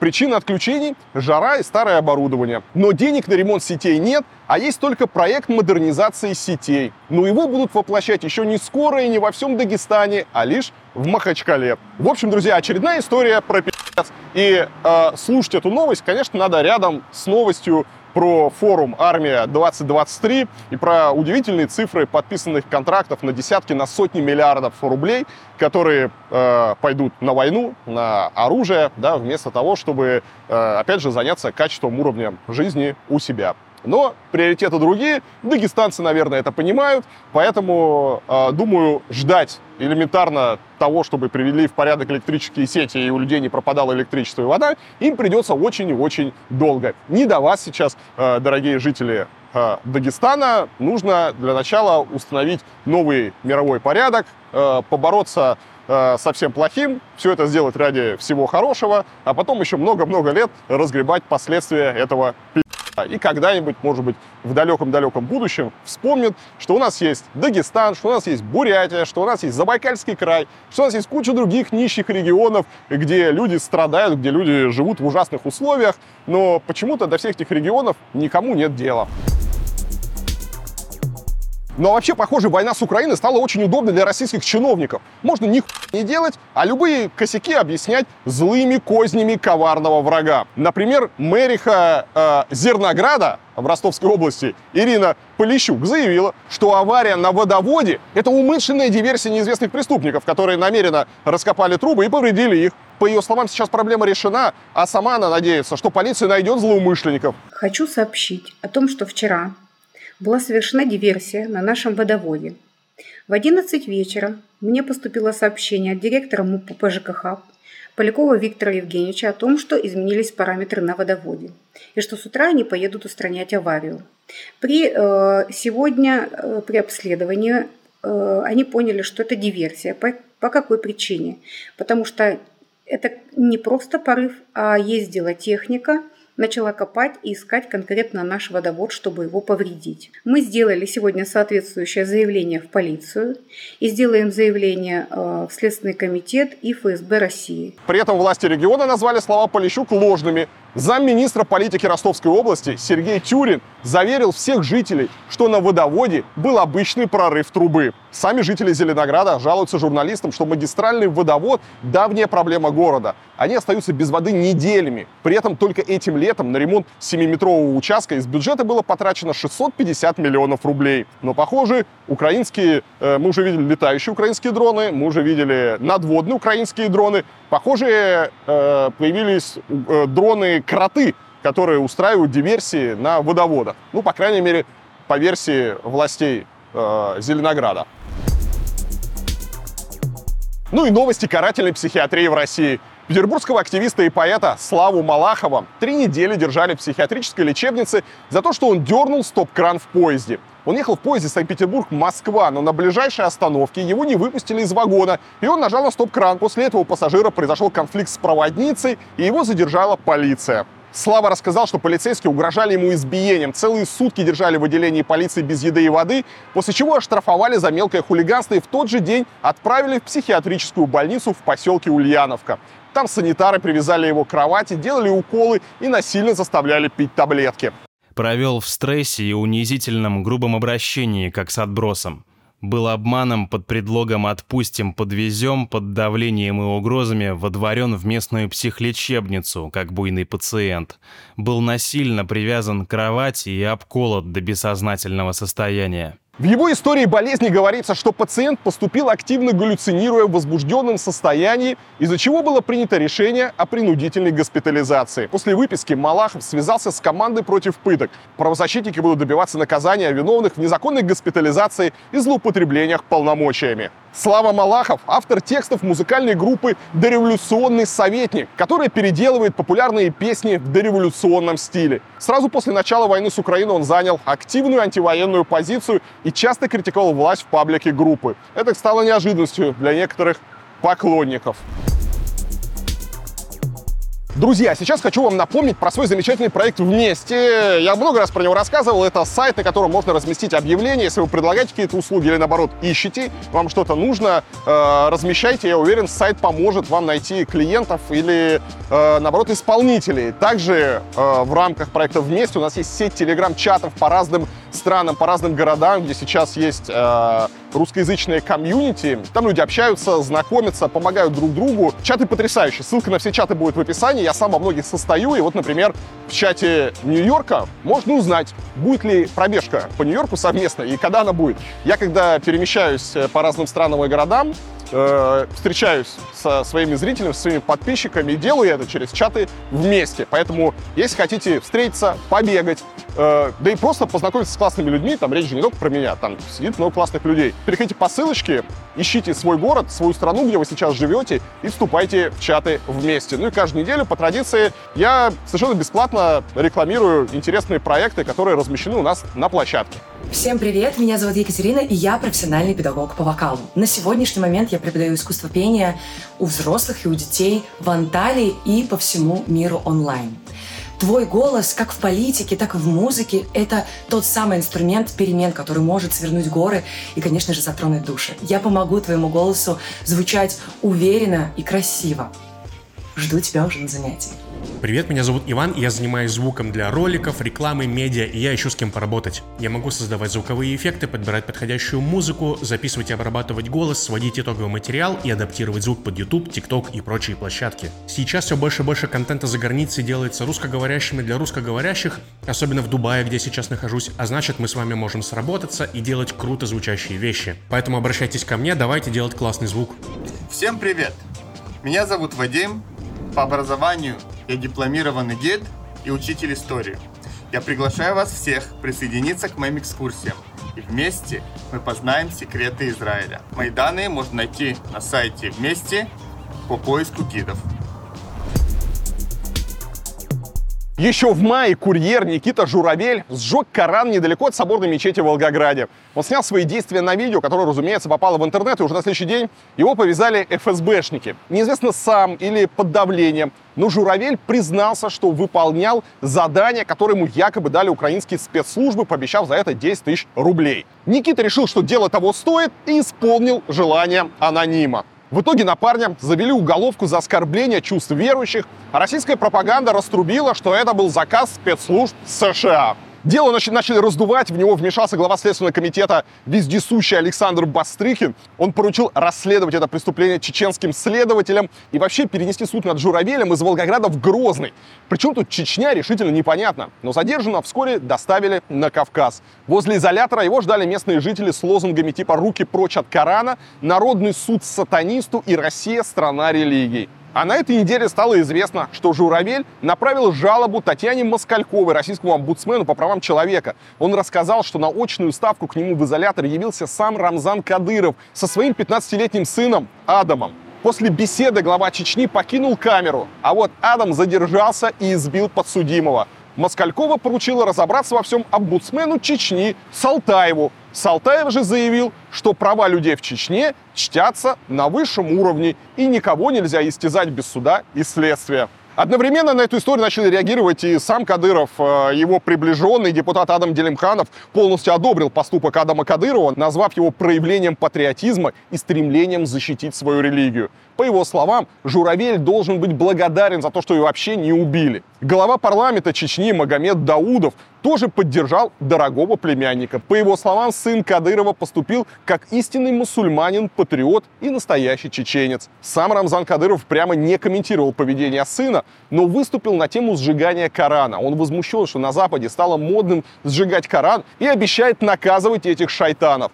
Но самое обидное для него то, что лидеры мусульманских стран закрывают на это глаза. Почему руководство арабских стран, мусульманских стран должно сегодня должно вот, не принимают мир. Они же сегодня государства раньше они были колонны, но у них есть свои послы там, их европейские, западные послы в арабских странах, исламских странах. Мы же должны не миллион, а миллиарды. Почему мы позволяем дотрагиваться до, до Корана, до на видео, кстати, присутствует тот самый Адам, который, возможно, избил заключенного. В пятницу член СПЧ Ева Меркачева направила главе ФСИН Александру Калашникову прошение перевести Никиту Журавеля в другой регион. Она упомянула, что чеченские чиновники, не стесняясь, подтвердили факт избиения парня, а за его безопасность отвечает именно система ФСИН. Кроме того, Меркачева попросила проверить, по какому вообще праву в камеру к подсудимому вообще приходили Кадыровы. А прокомментировать эту новость сегодня я попрошу Олега Кашина. Олег, э, привет, что ты думаешь относительно всего этого беспредела? Привет, Илья.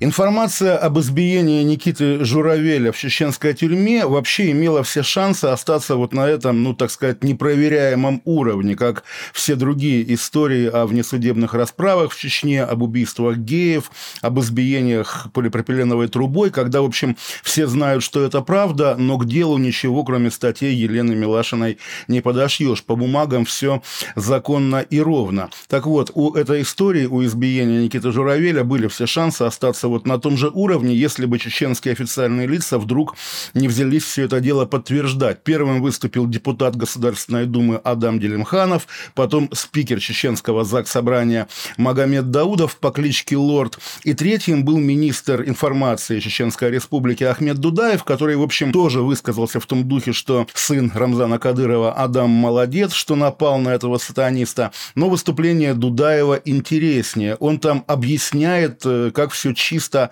с точки зрения закона и, наверное, даже морали. Никита Журавель, по словам Дудаева, сам обратился к Рамзану Кадырову с просьбой посетить его в тюрьме. Рамзан Кадыров согласился. Ребенок с ним ходит всегда. И вот в ту минуту, когда Рамзан Кадыров уже вышел из камеры, а ребенок еще нет, ребенок не сдержался и избил Никиту Журавеля. Ну и дальше Ахмед, Ахмед Дудаев повторяет те же идеи, что и у других официальных спикеров, что молодец, так и надо с ними сатанистами. Адам Кадыров, который пропитан любовью к священному Корану. И он присутствует на этой встрече с сатанистом, который попытался осквернить то самое священное писание. Здесь надо проникнуться вот этой атмосферой. После того, как Рамзан Амач переговорил с Никитой Журавель, в тот момент, как глава республики выходит из помещения, и можно сказать, в этот вот короткий отрезок времени, когда Адам Кадыров, он остается с ним в этом помещении, он его избивает. Он его избивает. Мы понимаем, мы живем в правовом государстве, в правовой стране, есть законы, конституция – а, и в данном случае есть религиозные чувства, традиции, обычаи. У нас нет возможностей, ресурсов, мы не можем дотянуться до сатанистов, которые ежедневно оскверняют священное писание, будь то в Дании, в Швеции, в Германии, в Америке. А здесь того сатаниста передали в Чеченскую республику, и Адам Кадыров, он смог дотянуться до него. Все верующие, здравомыслящие люди, они поддерживают действия Адама Кадырова. Они его поддерживают, подчеркивают его мужество, Ахмад, сила Аллаху Акбар. Наверное, это о чем-то свидетельствует. Наверное, о том, что они тоже поняли, что с точки зрения российского закона совершили, в общем, ну, серьезное преступление, и каким-то образом пытаются сгладить углы, ну и, наверное, сгладят. Я не разделяю надежды тех людей, которые видят в утечке об избиении Никиты Журавеля признаки какой-то оттепели. Скорее, это признаки уже новой искренности, когда наглость и вседозволенность, в данном случае чеченского царька, хотя понятно, что перед нами прежде всего российская вертикаль. И когда мы говорим о конкретном Никите Журавеле, да, он сегодня находится в руках людей, которые могут его убить, которые его избивают и гордятся этим. Но не стоит забывать, что эти люди, Кадыровы и все их сотрудники, не сами да, схватили Никиту Журавеля в Волгограде и не сами утащили его в Чечню. Его отдали на растерзание. Мы помним, кто это был. Это были официальные лица. Это был Александр Бастрыкин, руководитель Следственного комитета. Это был министр юстиции Чученко, который после того, как стало известно о том, что некий юноша из Волгограда сжег Коран, почему-то вдруг озаботились тем, чтобы в общем, не то, что вопреки закону, но закон ничего такого не предусматривает, такого наказания нет. Озаботились тем, чтобы отправить его на перевоспитание в регион с преимущественно мусульманским населением, как потом оказалось в Чеченскую республику. Перед нами действительно веха. Впервые российские официальные лица, не отводя глаз и не скрываясь, да, признают допустимость вот такой, ну не скажешь революционной, да, поскольку они вряд ли могут считаться революционерами, но, в общем, той самой целесообразности, которая выше закона закона. Если мы хотим что-то продемонстрировать обществу или Западу, уж не знаю, на словах они полемизируют с Западом, но, конечно, такие истории, я думаю, запугивают обычных русских парней, таких как Никита Журавель. Если они хотят что-то кому-то доказать, то они доказывают на закон, не оглядываясь. И действительно, с точки зрения вот этой бессовестной, бесстыдной откровенности, дело Никиты Журавеля знаковое, дело Никиты Журавеля программное. Я не знаю, я не думаю, что он какой-то очень милый или интересный человек, хотя черт его знает на самом деле. Может быть и, и милый и интересный 50 на 50. Мы ничего про него не знаем. Знаем только, что он сжег Коран, потом объяснил, что его обманом или какими-то угрозами заставили сделать это, как часто бывает, незнакомые голоса в телефоне или где-то там. Ну, допустим, допустим, он абсолютно какой-нибудь бессмысленный дурачок, да. Но, что называется, история и, как это назвать, человеческие судьбы не делят людей на дурачков и не дурачков. Ну, не знаю, слово «мученик», наверное, тоже звучит слишком романтически, но вот если считаем его дурачком, то в нашей традиции есть такие люди блаженные, которые тоже в итоге оказываются святыми. Человек, которого злые и бессовестные власти отдают на расправу другим злым и бессовестным злодеям, или даже, если мы называем этого чеченского подростка волчонком, зверям отдают на расправу, человек, которого отдают на расправу, может стать святым. В истории, в новейшей истории российско-чеченских отношений, назовем это так, есть такое вполне знаковое имя и незабытое, как мне кажется, 2000 год, Вторая война, военнопленный Евгений Родионов, с которого чеченские боевики тогдашние пытались сорвать православный крестик, уговаривали его самому отказаться от крестика, но он его не снял и за это был убит. Его помнят и постоянно говорят то о его канонизации, то о памятнике ему. Я думаю, Никита Журавель, кем бы и каким бы человеком он ни был до того, как его отправили в Грозный, уже встает вровень с этим мучеником. Никита Журавель действительно человек, который, ну, там, за веру, не за веру, понятно, что это такой дискуссионный вопрос, но, в общем, человек, которого отдали на растерзание, которого принесли в жертву и который, наверное, каждую минуту рискует жизнью, но, тем не менее, да, относиться к нему нужно ровно так, как к человеку, идущему на мученичество благодаря, опять же, тому сатанизму, настоящему сатанизму, а не риторическо-чеченскому, назовем это так, сатанизму, который восторжествовал сегодня в российском государстве, наверное, уже дойдя до какой-то высшей зенитной формы. Это, конечно, абсолютный беспредел, абсолютное безумие, и в дискуссиях о Никите Журавеле я предлагаю делать акцент не на то, что он что-то там сжег, да, а на то, как его наказали. Еще раз повторим, официальные российские структуры, официальные лица публично наказали его абсолютно вопреки закону по даже не понятиям, а по каким-то абсолютно пещерным нормам. Ну, еще одна новость про единое правовое пространство, про то, что все равны перед законом, что у нас единое э, государство, и, в общем, все хорошо и замечательно. И есть интересные чеченские традиции. На этой неделе стало известно, что российского мужика не пустили в Грозный, потому что он был в шортах, а в машине у него с собой был алкоголь. У него было вино и пиво. В общем, через Грозный нас не пустили, потому что мы в шортах. А, и у нас было вино с собой, с пивом с алкоголем нельзя. Вот. Мне еще знакомый сказал, говорит, Толь, смотри, а, поедешь через Грозный, надень штаны, в шортах не пустят. Я как-то думал, он давно прикалывается, а нет. Новость, конечно, очень характерная. Пропаганда может сколь угодно хвалить Путина за то, что он замерил э, Чечню, но в реальности мы видим, что в России существуют регионы, где не работают э, даже кривые российские законы. Зато прекрасно работают нормы шариата, э, как, опять же, мы видим по опыту там, Дагестана и Чечни. И вот она, э, единая Россия и единое правовое пространство. Вся эта история мне напомнила... Помню, меня не пустили в Мавританию. Я ехал на машине в Мавританию из Марокко вниз по Африке, и меня не пустили в Мавританию, потому что нельзя тоже въезжать с алкоголем. Ну и вообще есть ряд стран, куда не пускают с алкоголем, например, э, в Катар, в Саудовскую Аравию там и так далее. Но у нас вроде светская страна, нет, и все-таки какое-то единое вот это правовое пространство должно быть. Непонятно, непонятно, а можно ли кого-то не пустить в Самару, например, если там какие-то правила, или в Москву. То есть это только в Чечне есть какие-то особые правила, по которым в город не пускают с алкоголем или в шортах. Там установлен какой-то отдельный дресс-код. Я, если честно, не понимаю, как это работает. Ну, точнее, я понимаю, как это работает. Я не понимаю, почему никто не реагирует и почему э, все это продолжает там процветать, потому что, ну, ясно же, что ни к чему хорошему это не приведет. В Ирландии среди фермеров вспыхнула настоящая кокаиновая лихорадка. Сельские жители подсаживаются на белый порошок, чтобы дольше находиться за рулем трактора. По данным местного госнаркоконтроля, в этом году резко подпрыгнуло число обращений фермеров за помощью в связи с зависимостью. Причем обращаются в основном мужчины в возрасте 50-60 лет. По мнению нарколога Кирана Керри, зависимость от кокаина у фермеров чаще всего усугубляется алкоголизмом, и это большая проблема. С другой стороны, ничего удивительного, если в Ирландии хоть один человек, не употребляющий алкоголь. В рейтинге самых пьющих стран мира скромная Ирландия занимает почетное шестое место. Для сравнения, Россия в этом рейтинге на 16 позиции. Теперь ирландцы могут еще и посоревноваться с другими странами в употреблении кокаина. Я, кстати, первый раз слышу, чтобы фермеры э, кокаин нюхали. Обычно, ну, есть различные новости, когда там таксисты занимают, чтобы дольше работать, они употребляют какие-то наркотики. А чтобы этим занимались фермеры, я такого не слышал.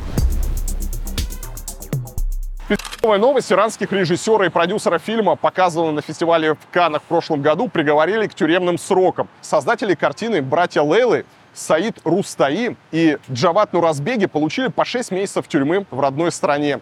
Они провинились тем, что не согласовали с властями показ своего фильма во Франции. Иранские силовики решили, что их лента — это содействие оппозиционной пропаганде против исламской системы. В центре сюжета братья Флейлы – большая иранская семья, которая страдает от нищеты из-за экономического кризиса в стране. Главная героиня по имени Лейла пытается выправить плачевное финансовое положение и просит своих братьев ей в этом помочь. Приговор режиссеру и продюсеру оказался довольно странным. Сперва они пробудут в тюрьме 9 дней, а через 5 лет вернутся и досидят остаток срока промежутке им нельзя будет общаться ни с кем, кто связан с кинопроизводством. Поддержку иранским коллегам выразил Мартин Скорсезе. Он опубликовал петицию в их защиту. Руководство Канского фестиваля осудило действия властей Ирана. Ну, это все происходит в Иране. Хорошо, что э, в прекрасном западном мире цензуры нет.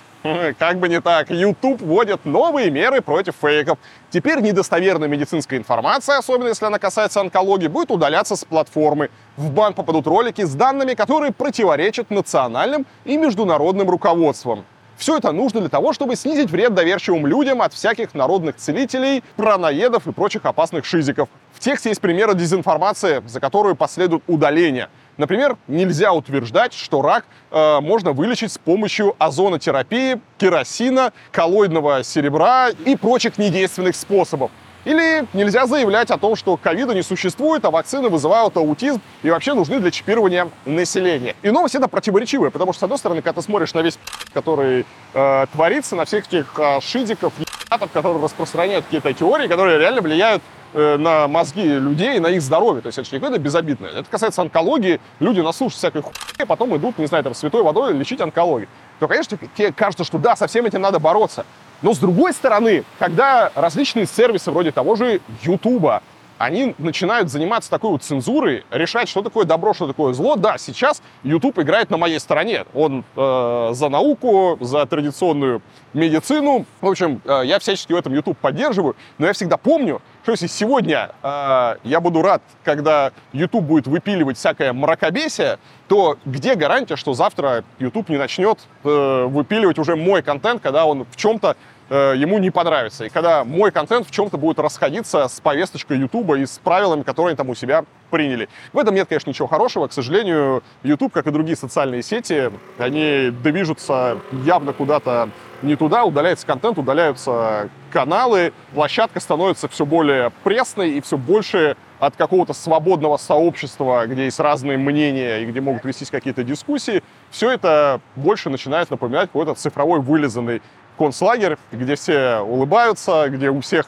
одно мнение, которое тебе э, говорит администрация Ютуба, а шаг влево, шаг вправо, удаление с площадки. Ничего в этом хорошего нет. Новости IT. Проект по созданию российской операционной системы «Аврора» и ее адаптации к смартфонам потребует вливания еще 300 миллиардов рублей из госбюджета. Так решил Роскомнадзор, о чем он и сообщил производителям гаджетов и приложений. На совещании с чиновниками присутствовали разработчики из Ядро, Аквариуса, лаборатории Касперского и других крупных российских IT-компаний. Система «Аврора» от Ростелекома должна стать очередным российским ответом коллективному Западу. На мероприятии озвучивался тезис о том, что без госфинансирования ничего своего в этой сфере в ближайшем будущем э, создать не получится. Изначально говорилось, что собственные операционные системы Россия должна разрабатывать для использования в госсекторе. Теперь же на них хотят подсадить и простых смертных. Я напомню, если вдруг вы забыли, что первоначальная стоимость проекта по внедрению и развитию нового общесистемного программного обеспечения составляла примерно 480 миллиардов рублей. Теперь понадобилось еще 300. И что-то мне подсказывает, что спят. не сделают. Сделают кривое говно, которым никто не будет пользоваться. Потому что государство не может создавать операционные системы. Э, хорошие IT-продукты могут создаваться на свободном конкурентном рынке. И Россия, к счастью, в этом плане э, богата на таланты. Но, к сожалению, мы наших талантливых разработчиков и нормальные IT-компании, которые могли бы всем этим заниматься, мы не ценим. Э, товарищ майор при любом удобном случае пытается взять все это на контроль. Э, все это дело либо разваливается, либо выдавливается из страны, потом национализируется и превращается в говно. Ну, реально, все, что в сфере IT, э, все, до чего касается, дотягиваются лапки государства, превращается в говно. И чудес и исключений в этой истории не происходит. Можно вспомнить там про Пашу Дурова, который был вынужден уехать из страны, и теперь он просто всячески подчеркивает, что он не российский бизнесмен и предприниматель, а чувак сделал действительно уникальный продукт, э, э, мессенджер Telegram, совершенно замечательный, восхитительный, который по праву, э, ну, наверное, один из лучших мессенджеров сегодня в мире, я желаю всячески процветания. Но Павел Дуров, он уехал из России, получил сейчас гражданство там Эмиратов и какие-то у него еще другие еще есть гражданства, и он всячески открещивается от российского прошлого, и оно и понятно его ситуации. Сейчас, видимо, окончательно добьют Яндекс, который товарищ майор в свое время решил просто поконтролировать. Яндекс пободался, пободался. В итоге что? Народ там частично разбежался, частично остался. Волож после того, как выступил с антивоенным заявлением, понятно, что уже не вернется и э, утратит влияние и контроль над Яндексом, а Яндекс, не знаю, что еще там, раздербанит, еще что-то, но маловероятно, что он создаст какие-то интересные, уникальные продукты. Ну а на миллиарды рублей, на сотни миллиардов, которые будет сейчас э, выделяться, будет делать какое-то совершенно неконкурентное говно, пользоваться которым можно будет только из-под палки. Привет, Рутюбу. Наш ответ Ютубу. Ну а дроны продолжают лететь в Москву. На этой неделе бизнес-центр Москва-Сити в очередной раз был атакован беспилотником. Это произошло в ночь на пятницу. Дрон упал и взорвался в экспоцентре. Это рядом выставочный комплекс, рядом с Сити находится. Из-за чего обрушилась стена одного из павильонов. Мэр Москвы Сергей Собянин и Минобороны уверяет, что перед падением беспилотник был сбит системой ПВО. Но видеозаписи, которые сделали очевидцы атаки, а также их рассказы, опровергают официальные сообщения. В опубликованных видео нет ни одного кадра, на котором была бы заметна работа ПВО. Зато на них хорошо просматривается пролет дрона рядом с экспоцентром и момент взрыва. Перед этим никаких других взрывов э, на видео замечено не было.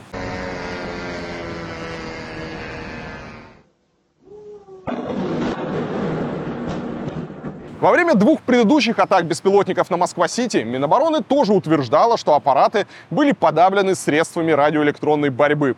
Судя по тому, что беспилотники не прекращают атаковать Москву, российским военным до сих пор не удается создать эффективную систему ПВО вокруг столицы. И дроны, ну, понятно, что не все, да, потому что что-то сбивают, но тем не менее э, дроны долетают, опять же, практически, ну, это самый центр, самый центр Москвы.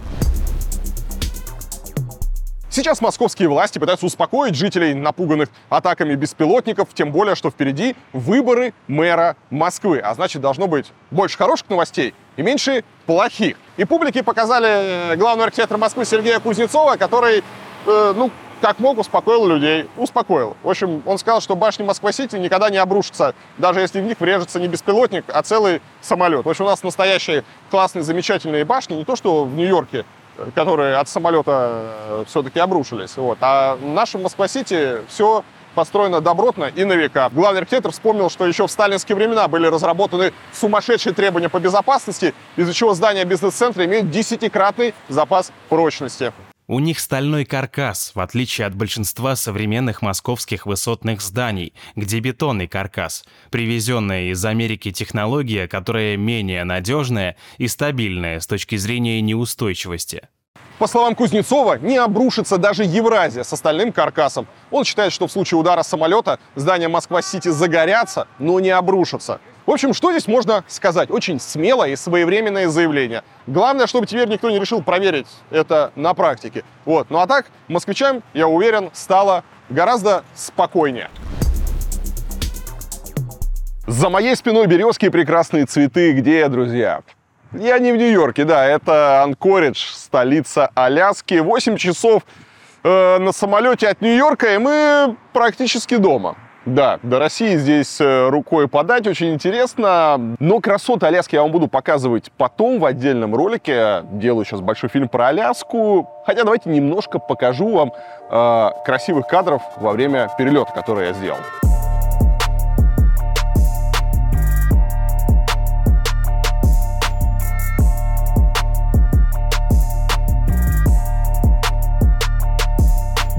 Посмотрели на красоту, а теперь давайте возвращаться пиццу. А в России вышел фильм «Свидетель». Это масштабная пропагандистская кринжатина, создатели которой приписывают Украине все те военные преступления, в которых Киев обвинял россиян. От массовых казней и изнасилований до воровства стиральных машин. На солдат ВСУ не забыли повесить методы, которые активно применяются в российских отделениях полиции и ФСБ, например, пытки электрическим током. А заканчивается фильм прямым утверждением, что Украина якобы сама нанесла удары по Мариуполю и Краматорску с огромным количеством жертв, а также устроила резню в Буче. Подробнее о том, что представляет собой первый Z-фильм про войну с Украиной и каким успехом он пользуется у россиян, вам расскажет кинопродюсер Иван Филиппов. Илья, привет. В минувший четверг в российский кинотеатральный прокат вышел кинофильм «Свидетель». Это первый так называемый Z-фильм про военная агитка, выпущенная специально с целью донести месседж кремлевской пропаганды с помощью языка кино. Никаких, в общем, других задач у кинофильма «Свидетель» нет. Об этом его создатели более-менее честно в какой-то момент даже говорили, что это фильм, э, который рассказывает правду о преступлениях киевского режима против своего народа. И о значимости этого фильма мы можем э, судить в том числе по тому, с каким вниманием и как много пишут о нем про военные Z-каналы в Телеграме и о том, какую как бы э, важную миссию видят они в этом кинофильме. Фильмов про войну на самом деле очень мало. Про войну в ее нынешнем состоянии их пока нет, ну и в том числе по, ну, как бы, по техническим причинам. Кино все-таки процесс длинный. Про события на Донбассе и про войну, которая идет в Украине с 2014 года, их тоже на самом деле не то чтобы очень много. В России ежегодно выходит от примерно 170 до 200 кинофильмов за 8 лет войны на Донбассе про эти события вышло 13. Ну, то есть, это тема, которая, в принципе, была не очень интересна. И поэтому свидетель для провоенной пропаганды очень важен. Они э, писали о том, как фильм снимался, они рассказывали о замысле, они, разумеется, сделали репортаж с премьера, имея в виду пропагандистов. И э, много интересного можно, кстати, было из этих репортажей почерпнуть. Например, то, что бюджет у фильма довольно большой, это 200 миллионов рублей, а также деталь, которая меня очень э, повеселила, потому что это очень важная деталь. Э, то, что очень многие медийные э, звезды, очень многие российские актеры и режиссеры не пришли на премьеру свидетеля, потому что испугались. Испугались чего? Испугались быть замазанным в крови и пропаганде, потому что, повторюсь, свидетель это исключительно пропаганда. Так вот, огромные надежды пропаганда возлагала на первый Z-фильм. Оправдались ли они? Ну, я не знаю, можно ли посчитать, как сказать, э, пропагандистский эффект. Но можно посчитать деньги, это всегда очень просто. Вот я сказал, 200 миллионов бюджета снято при поддержке Министерства культуры, Министерства обороны. Что мы видим со сборами? Дебютировал кинофильм «Свидетель» на седьмом месте российского кинопроката. Там же он был и вчера. Сегодня он э, упал на восьмое место. Э, общие сборы на 6 часов вечера субботы по Москве 4 миллиона 62 тысячи рублей. Ну, как бы это даже не провал. Это, в общем, наверное, сложно назвать провалом, учитывая то, что нету конкуренции, учитывая то, что, повторюсь, значимый для пропаганды фильм. Э, российские зрители не хотят смотреть про войну. И мне это кажется очень важным. Я думаю, что они не доберутся до 10 миллионов за уикенд или доберутся, ну там, чуть-чуть больше. Вот все, что связано с фильмом «Свидетель», оно значимо. Почему? Потому что в этом фильме вы не увидите громких медийных лиц. Вы, может быть, очень многих из них, кроме исполнителя главной роли, даже и не знаете никогда. Это не знаменитый режиссер, это не какой-то суперизвестный вам продюсер. Потому что я знаю, на самом деле, несколько историй того, как хорошие актеры которым, и актрисы, которым предлагали этот сценарий, отказывались. И, ну, как бы там было сделать это просто, они говорили, плохой сценарий, не хочу. А, вот. В нынешние времена, на самом деле, отказываться от таких сценариев стало существенно сложнее, потому что уже есть истории и про звонки из центра Э, и уже есть истории про то, как вызывают актеров на беседы, так что, в общем, это постепенно становится делом непростым. Российская киноиндустрия не поддерживает войну. Да, российская киноиндустрия по большей части молчит но не поддерживают. Вот если вы посмотрите на 100 самых востребованных, известных и важных для российского кино имен, вы, я думаю, с большим трудом насчитаете десяток людей, которые открыто поддерживают именно войну. Не какую-то там, я не знаю, гумани... отправляют гуманитарную помощь беженцам или что-то еще, а вот как Машков или как Антон Шагин. Действительно, вот прямо двумя руками зигу. Это важно.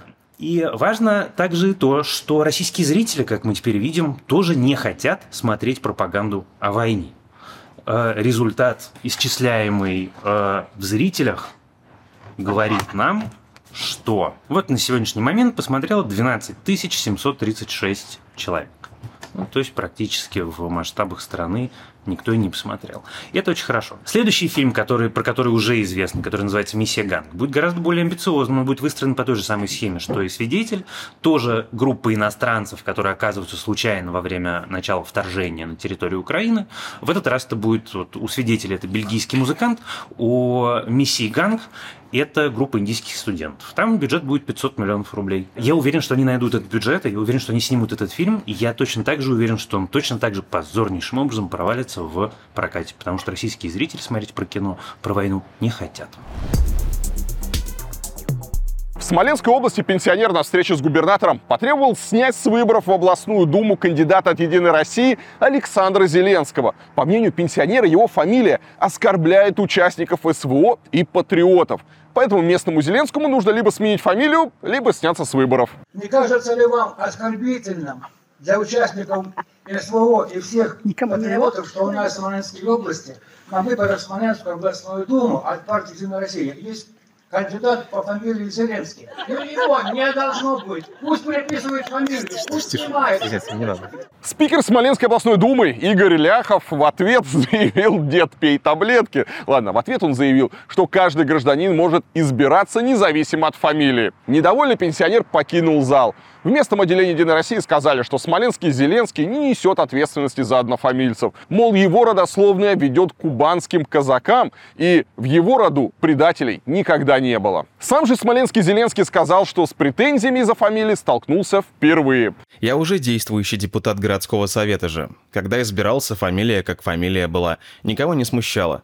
Никто обо мне по фамилии не судит. Тем более мы не родственники с персонажем тем. Фамилию менять не буду. Мне нравится. Думаю, умные люди и понимающие не будут ассоциации проводить.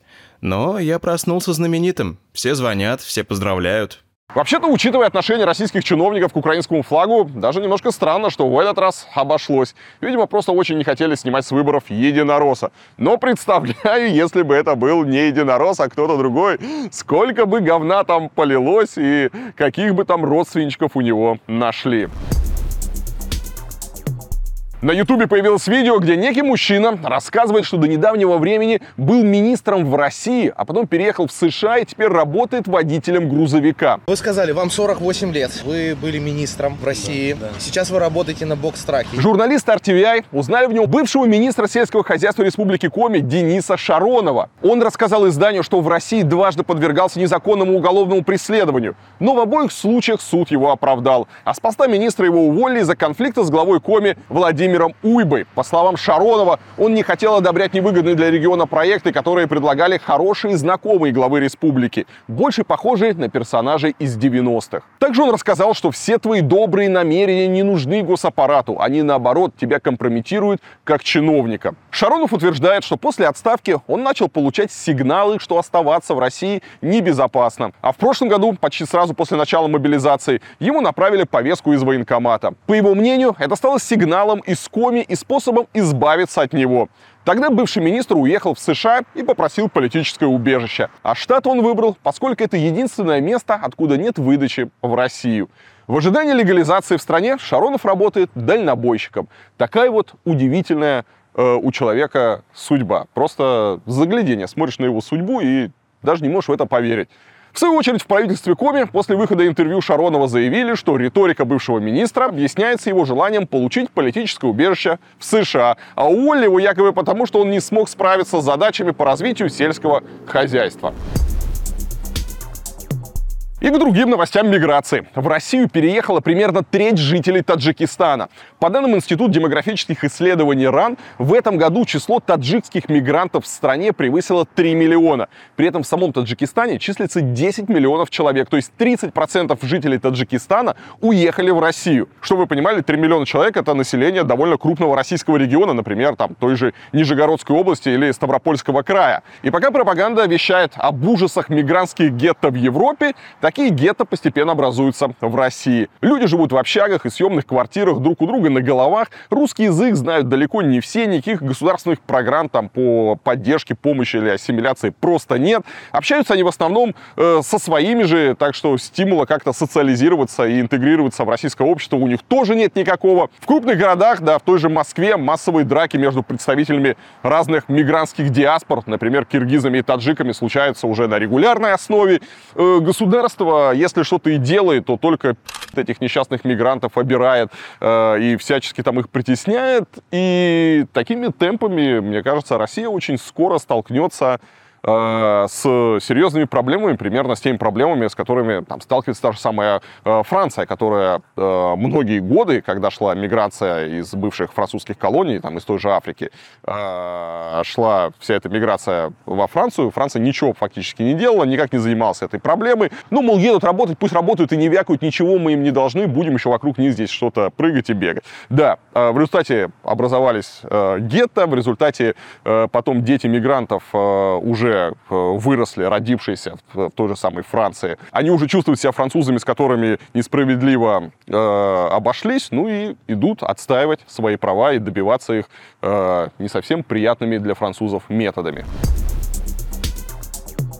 На прошлой неделе Минфин США ввел санкции против основателей российского Альфа-банка Петра Авина и Михаила Фридмана. После этого Бюро по защите Конституции Латвии объявило, что может лишить Авина гражданства страны. А я напомню, что российский олигарх приобрел его в 2016 году, а четырьмя годами ранее ему вообще дали латвийский орден. На своей исторической родине Авин владеет поместьем и принимает участие в благотворительных проектах. Более того, он является самым богатым гражданином Латвии. Но куда более глубокий след Авин, разумеется, оставил в истории России. В 90-е он входил в состав знаменитой семи банкирщины и уже тогда лично знал Путина. Кроме того, он дружит с Сечиным, а санкции против него были введены, собственно, за поддержку э, действующего режима, э, потому что, как вы помните, он никак, ну, по крайней мере, э, никак войну не осудил. Все это не помешало Авину идентифицировать себя как латыша и вообще от России теперь откреститься. В интервью латвийскому ТВ-3 он заявил, что считает Латвию своим домом, ведь он живет там уже больше года, а со всех постов в Альфе уволился еще в прошлом марте. Его сын тоже живет в Латвии и учится в местной школе. И вообще именно там похоронены все предки Авина, начиная с 18 века. Вся эта история, конечно, очень напоминает поведение израильского бизнесмена родом из Казахстана Воложа. Как и Авин, когда запахло жареным, он начал менять свою биографию. Посмотрим, чем это закончится.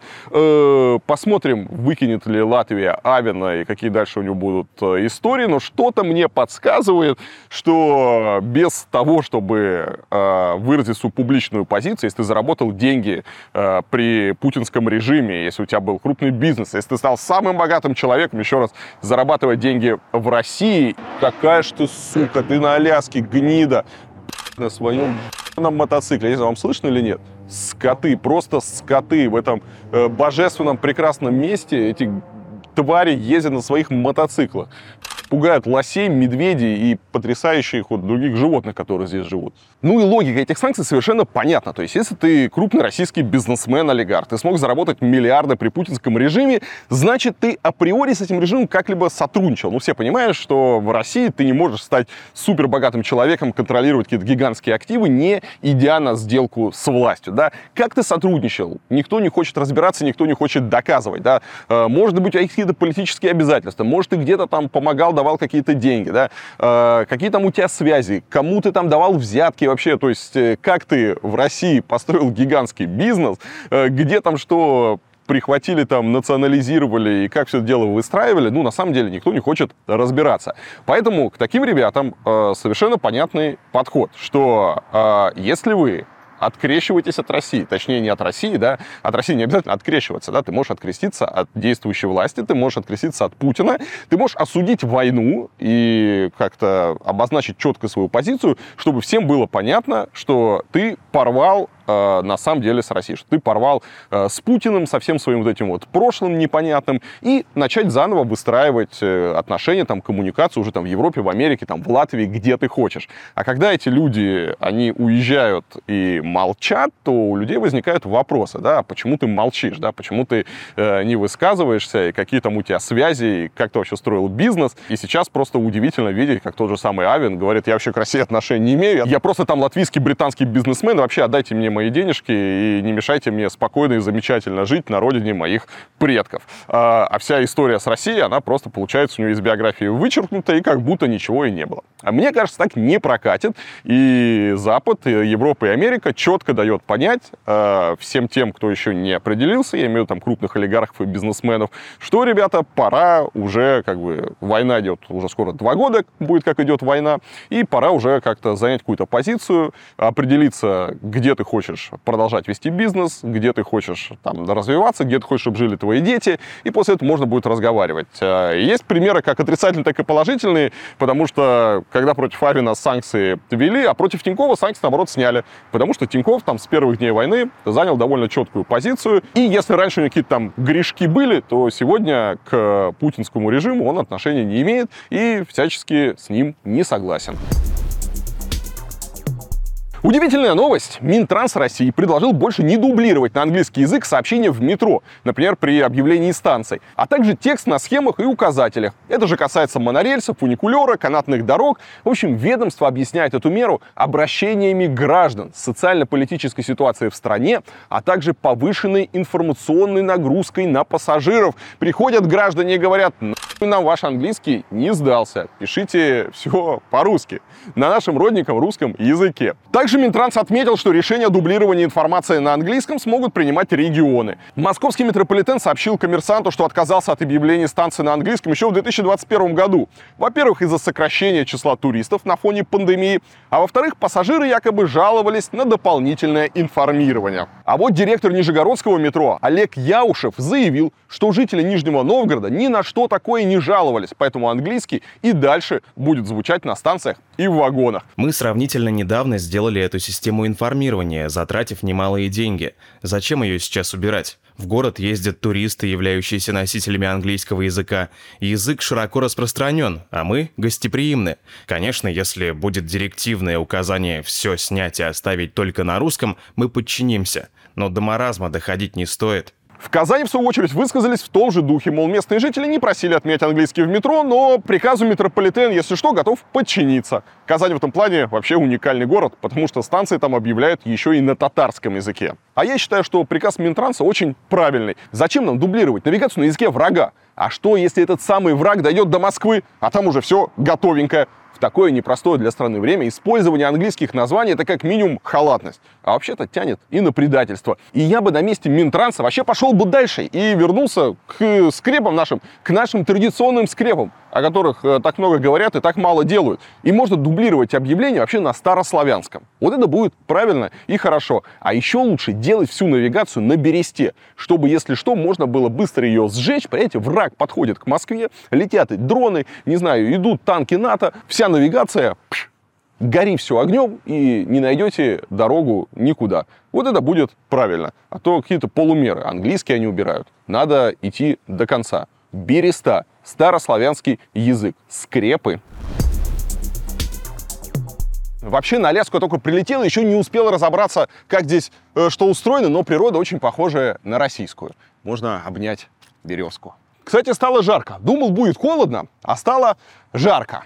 Вице-губернатор Костромской области Юрий Маков назвал придурками жителей Костромы. А все из-за того, что они записали обращение к Лукашенко и пожаловались ему на уничтожение троллейбусов в городе. Троллейбусное движение в Костроме, открытое в 1974 году, было окончательно прекращено 1 июля. Власти, как обычно, объяснили это экономической целесообразностью. Тот же Маков жаловался на провисшие провода и ржавые опоры троллейбусной сети. Их, конечно, можно было бы заменить, но костромские чиновники решили добить городской троллейбус и выпустить на его маршруты автобусы. В общем, экологичный, перспективный э, электротранспорт заменили дымящими автобусами. Это понравилось не всем местным жителям, и они даже пожаловались на ликвидацию троллейбусов в Следственный комитет. Но когда и Бастрик не смог помочь, решили подключить Лукашенко. Самое смешное, что из Министерства информации Беларуси пришел ответ на имя Макова. Белорусские коллеги попросили вице-губернатора обратить внимание на ситуацию в Костроме. Маков переслал ответ главе областного отделения КПРФ и посоветовал ему подсказать своим придуркам писать сразу Байдену. В общем, еще один пример того, как чиновники в России относятся к гражданам. Они не только лишают их современного экологичного вида транспорта, отбрасывая город там лет на 50 в развитии, они еще и глумятся над активистами, думая, что об этом никто не узнает.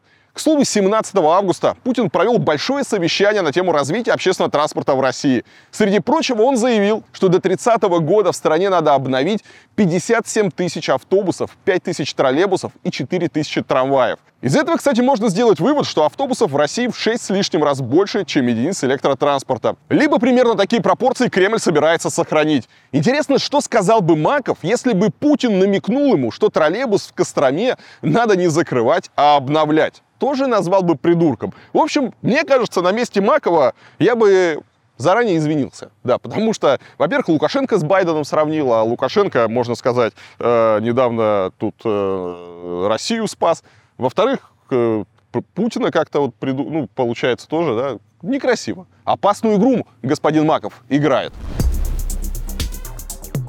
Ну и раз мы заговорили про транспорт, еще одна новость, потому что в тот же день Путин помог Собянину открыть уже третью ветку московского центрального диаметра. На открытии он вновь заговорил о скоростной магистрали между Москвой и Петербургом. По словам Путина, Россия как никогда близка к реализации этого проекта. Если такую магистраль построят, то нынешняя железная дорога освободится от грузов, а по новой линии пассажиры смогут добираться от одной столицы в другую всего за 2 часа и 15 минут. Затем Путин предложил двигаться в Воронеж, Нижний Новгород, в Казань, Казань и на Урал, а заодно в Сочи, Донецк и Луганск.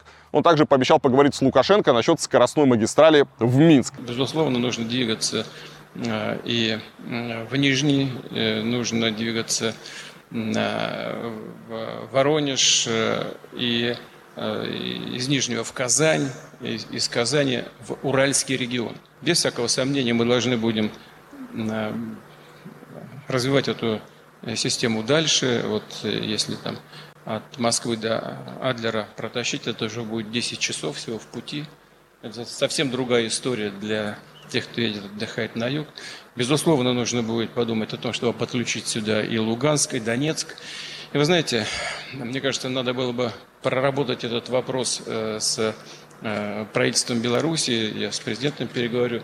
Минское направление очень востребовано было бы. И не нашими гражданами и гражданами Э, Беларуси. И звучит все это, конечно, замечательно. Но больше всего напоминает проект Остапа Бендера по преобразованию города Васюки в Нью-Москву. Просто потому, что все эти магистрали вряд ли когда-либо будут построены. Шансы есть разве что у новой магистрали из Москвы в Петербург. Э, между этими городами реально обеспечить достаточно большой пассажиропоток, чтобы скоростное сообщение хоть как-то окупалось и было экономически целесообразно.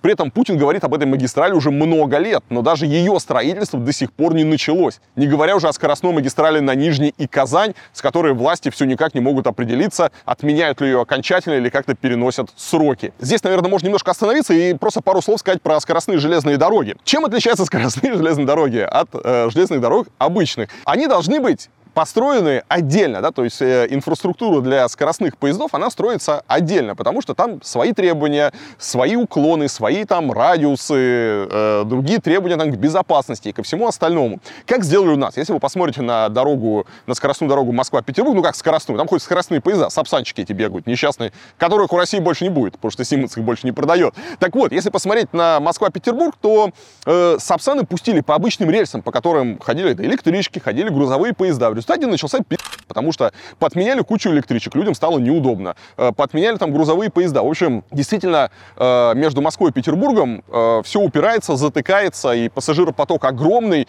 и скоростная дорога могла бы там быть. Но нужно понимать, что построить скоростную дорогу это сложно и дорого, потому что, как я уже сказал, для нее нужна отдельная инфраструктура. И теперь представьте, например, если где-то в лесу и по полям еще можно выкупить земли, ладно, отжать, украсть, там, забрать у собственников, не неважно, какими-то всеми правдами и неправдами э, найти землю для того, чтобы где-то в лесах, в полях новые железнодорожные пути проложить. Ну, как было, когда строили трассу Москва-Петербург. Но железная дорога же, она должна не просто идти по лесам, она должна заходить в города. И весь плюс железной дороги, то, что вы из центра одного города приезжаете в центр другого. Ну, как сегодня, да, вы с э, Ленинградского вокзала приезжаете на московский вокзал в Петербурге. Это удобно, э, это имеет какой-то смысл. Так вот, э, когда речь идет о строительстве новых дорог, то зачастую э, провести в город новую железнодорожную ветку становится практически невозможно. Или это очень сложно, дорого, потому что э, в городе есть плотная застройка, и, получается, надо выкупать дома, их там как-то сносить, э, где-то выискивать какое-то место, строить там новый вокзал или расширять там существующий вокзал. Опять же, не всегда это возможно. И когда начали проектировать дорогу Москва-Петербург, то вокзалы начали делать на окраинах. И получается такой абсурд, да, то есть с одной стороны э, строят новую дорогу, говорят, что поезда будут идти быстрее. Но, например, если вам нужно приехать в Тверь и э, на Сапсане там до Твери ехать условно час, я сейчас говорю там, примерное время, да, а на э, новой скоростной дороге будет ехать когда-нибудь там, допустим, полчаса. Но только э, сегодня Сапсан по старой дороге, по старым рельсам приходит из центра Москвы, идет в центр Твери. А в новом проекте будет хер знает откуда, с окраины Москвы, э, на окраину Твери. И ту скорость, которую вы нагоняете во время маршрута, вы потом потратите для того, чтобы добраться до места, и это ну, зачастую теряет всякую целесообразность. А если вы, кстати, были в Китае, там примерно такая же проблема, потому что, да, скоростное железнодорожное движение между городами работает замечательно, только вокзалы зачастую расположены так, что э, ты приезжаешь, казалось бы, в город, а потом тебе еще час нужно добираться, собственно, до этого города, потому что вокзал находится там буквально в чистом поле, ну, где место нашли, там его и поставили. Ну ладно, это Москва-Петербург, и, возможно, когда-нибудь я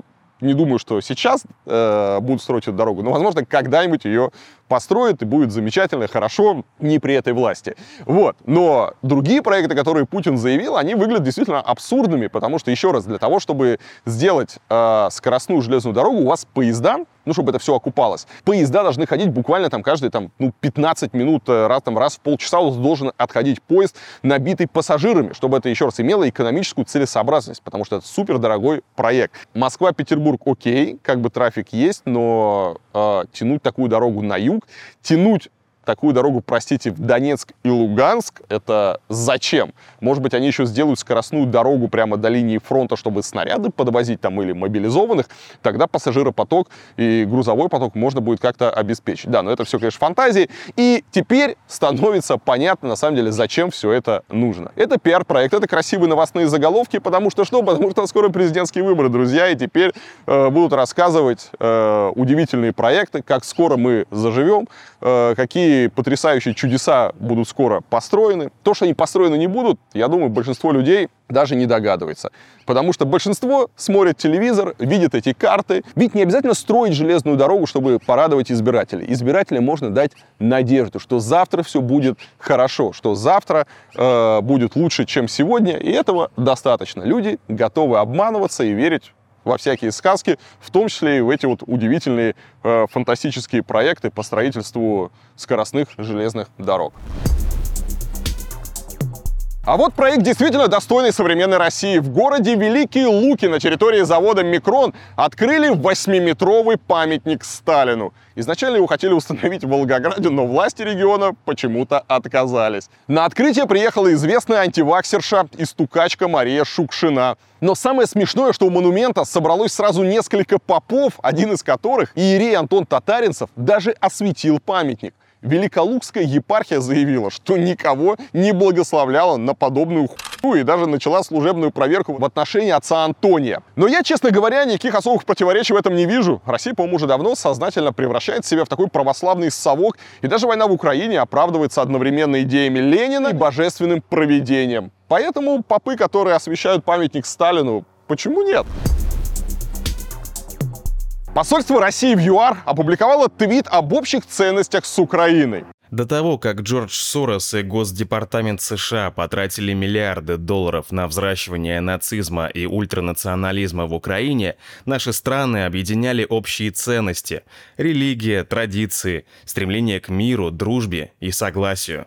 Сейчас после скандала этот твит уже удален, хотя, казалось бы, ну отличный пост, вполне в духе повестки федеральных каналов, что же случилось? В чем же здесь скандальчик, спросите вы? А просто посольство сопроводило свой дипломатический высер фотографий с марша мира, который прошел в Москве 15 марта 2014 года. Его участники выступали против аннексии Крыма России. Видно, что на переднем плане люди несут транспарант с фамилией Путина.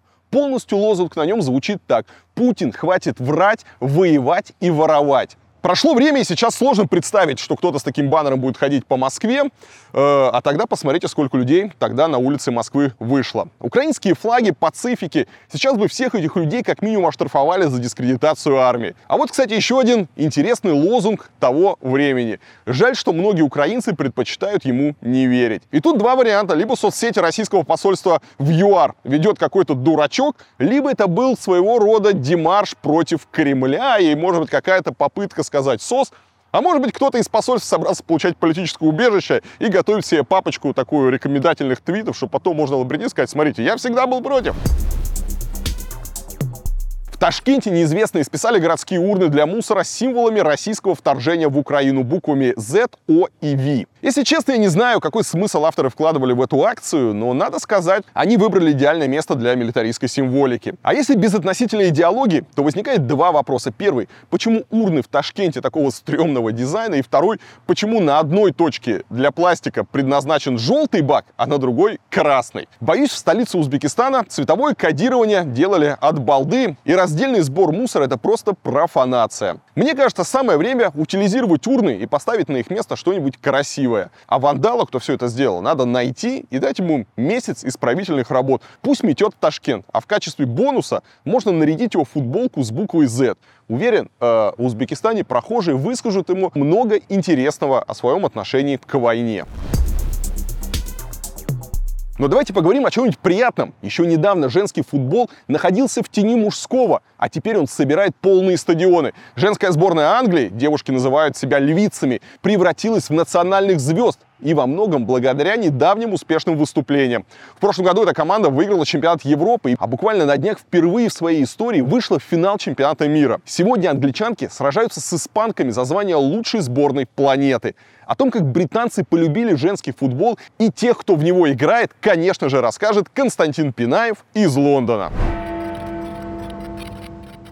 Илья и все-все-все, снова привет. С вами, как обычно, Константин Пинаев из Лондона с последними новостями нашего королевства. На этой неделе в Британии все в очередной раз болеют за английскую сборную по футболу. Тут ничего нового, конечно, но новость заключается в том, что речь идет про женский чемпионат мира, который сейчас проходит в Австралии. Дело в том, что год назад, в 2022 году, львицы уже выиграли в финале Евро 2022 и сделали то, что годами и десятилетиями не получалось у мужской сборной по футболу. В воскресенье 20 20 августа женская сборная будет играть в финале с Испанией. Поэтому будем следить за финалом. А я как наблюдатель смотрю за тем, как на глазах меняется норма. Например, меня радует, как на глазах меняется состав болельщиков. Идешь по улицам, а в пабах смотрят матч не только мужики, но и женщины. Причем очень часто в пропорциях 50 на 50. И часто среди них сидят еще и дети.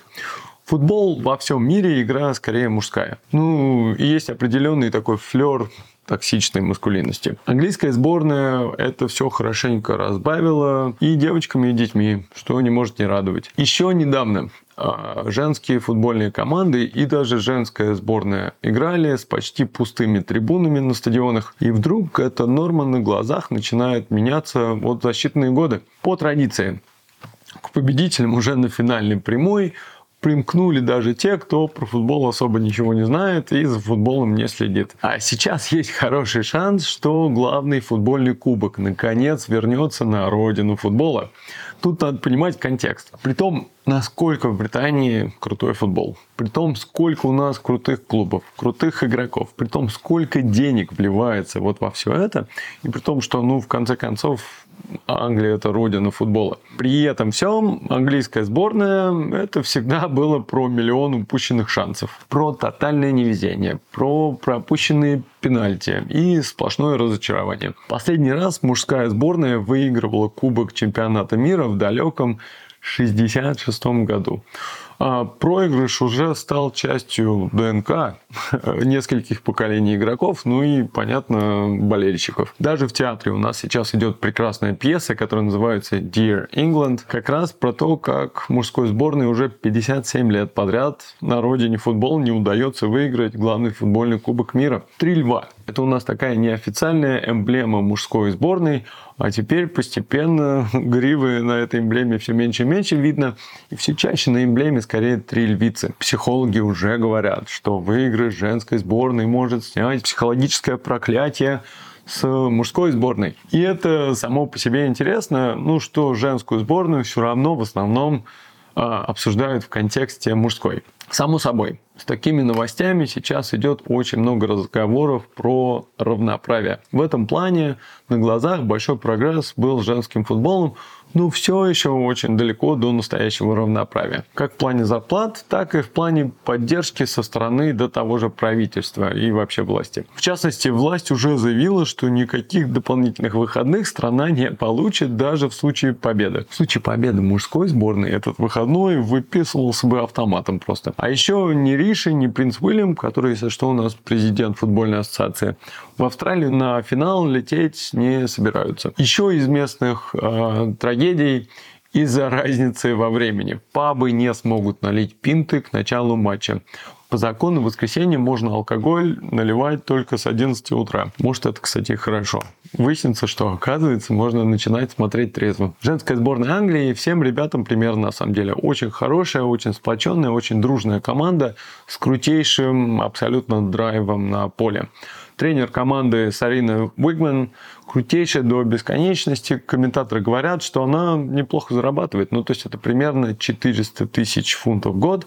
Но для сравнения, тренер мужской сборной, это который Саутгейт, он у нас зарабатывает, скорее всего, в районе 5 миллионов фунтов в год.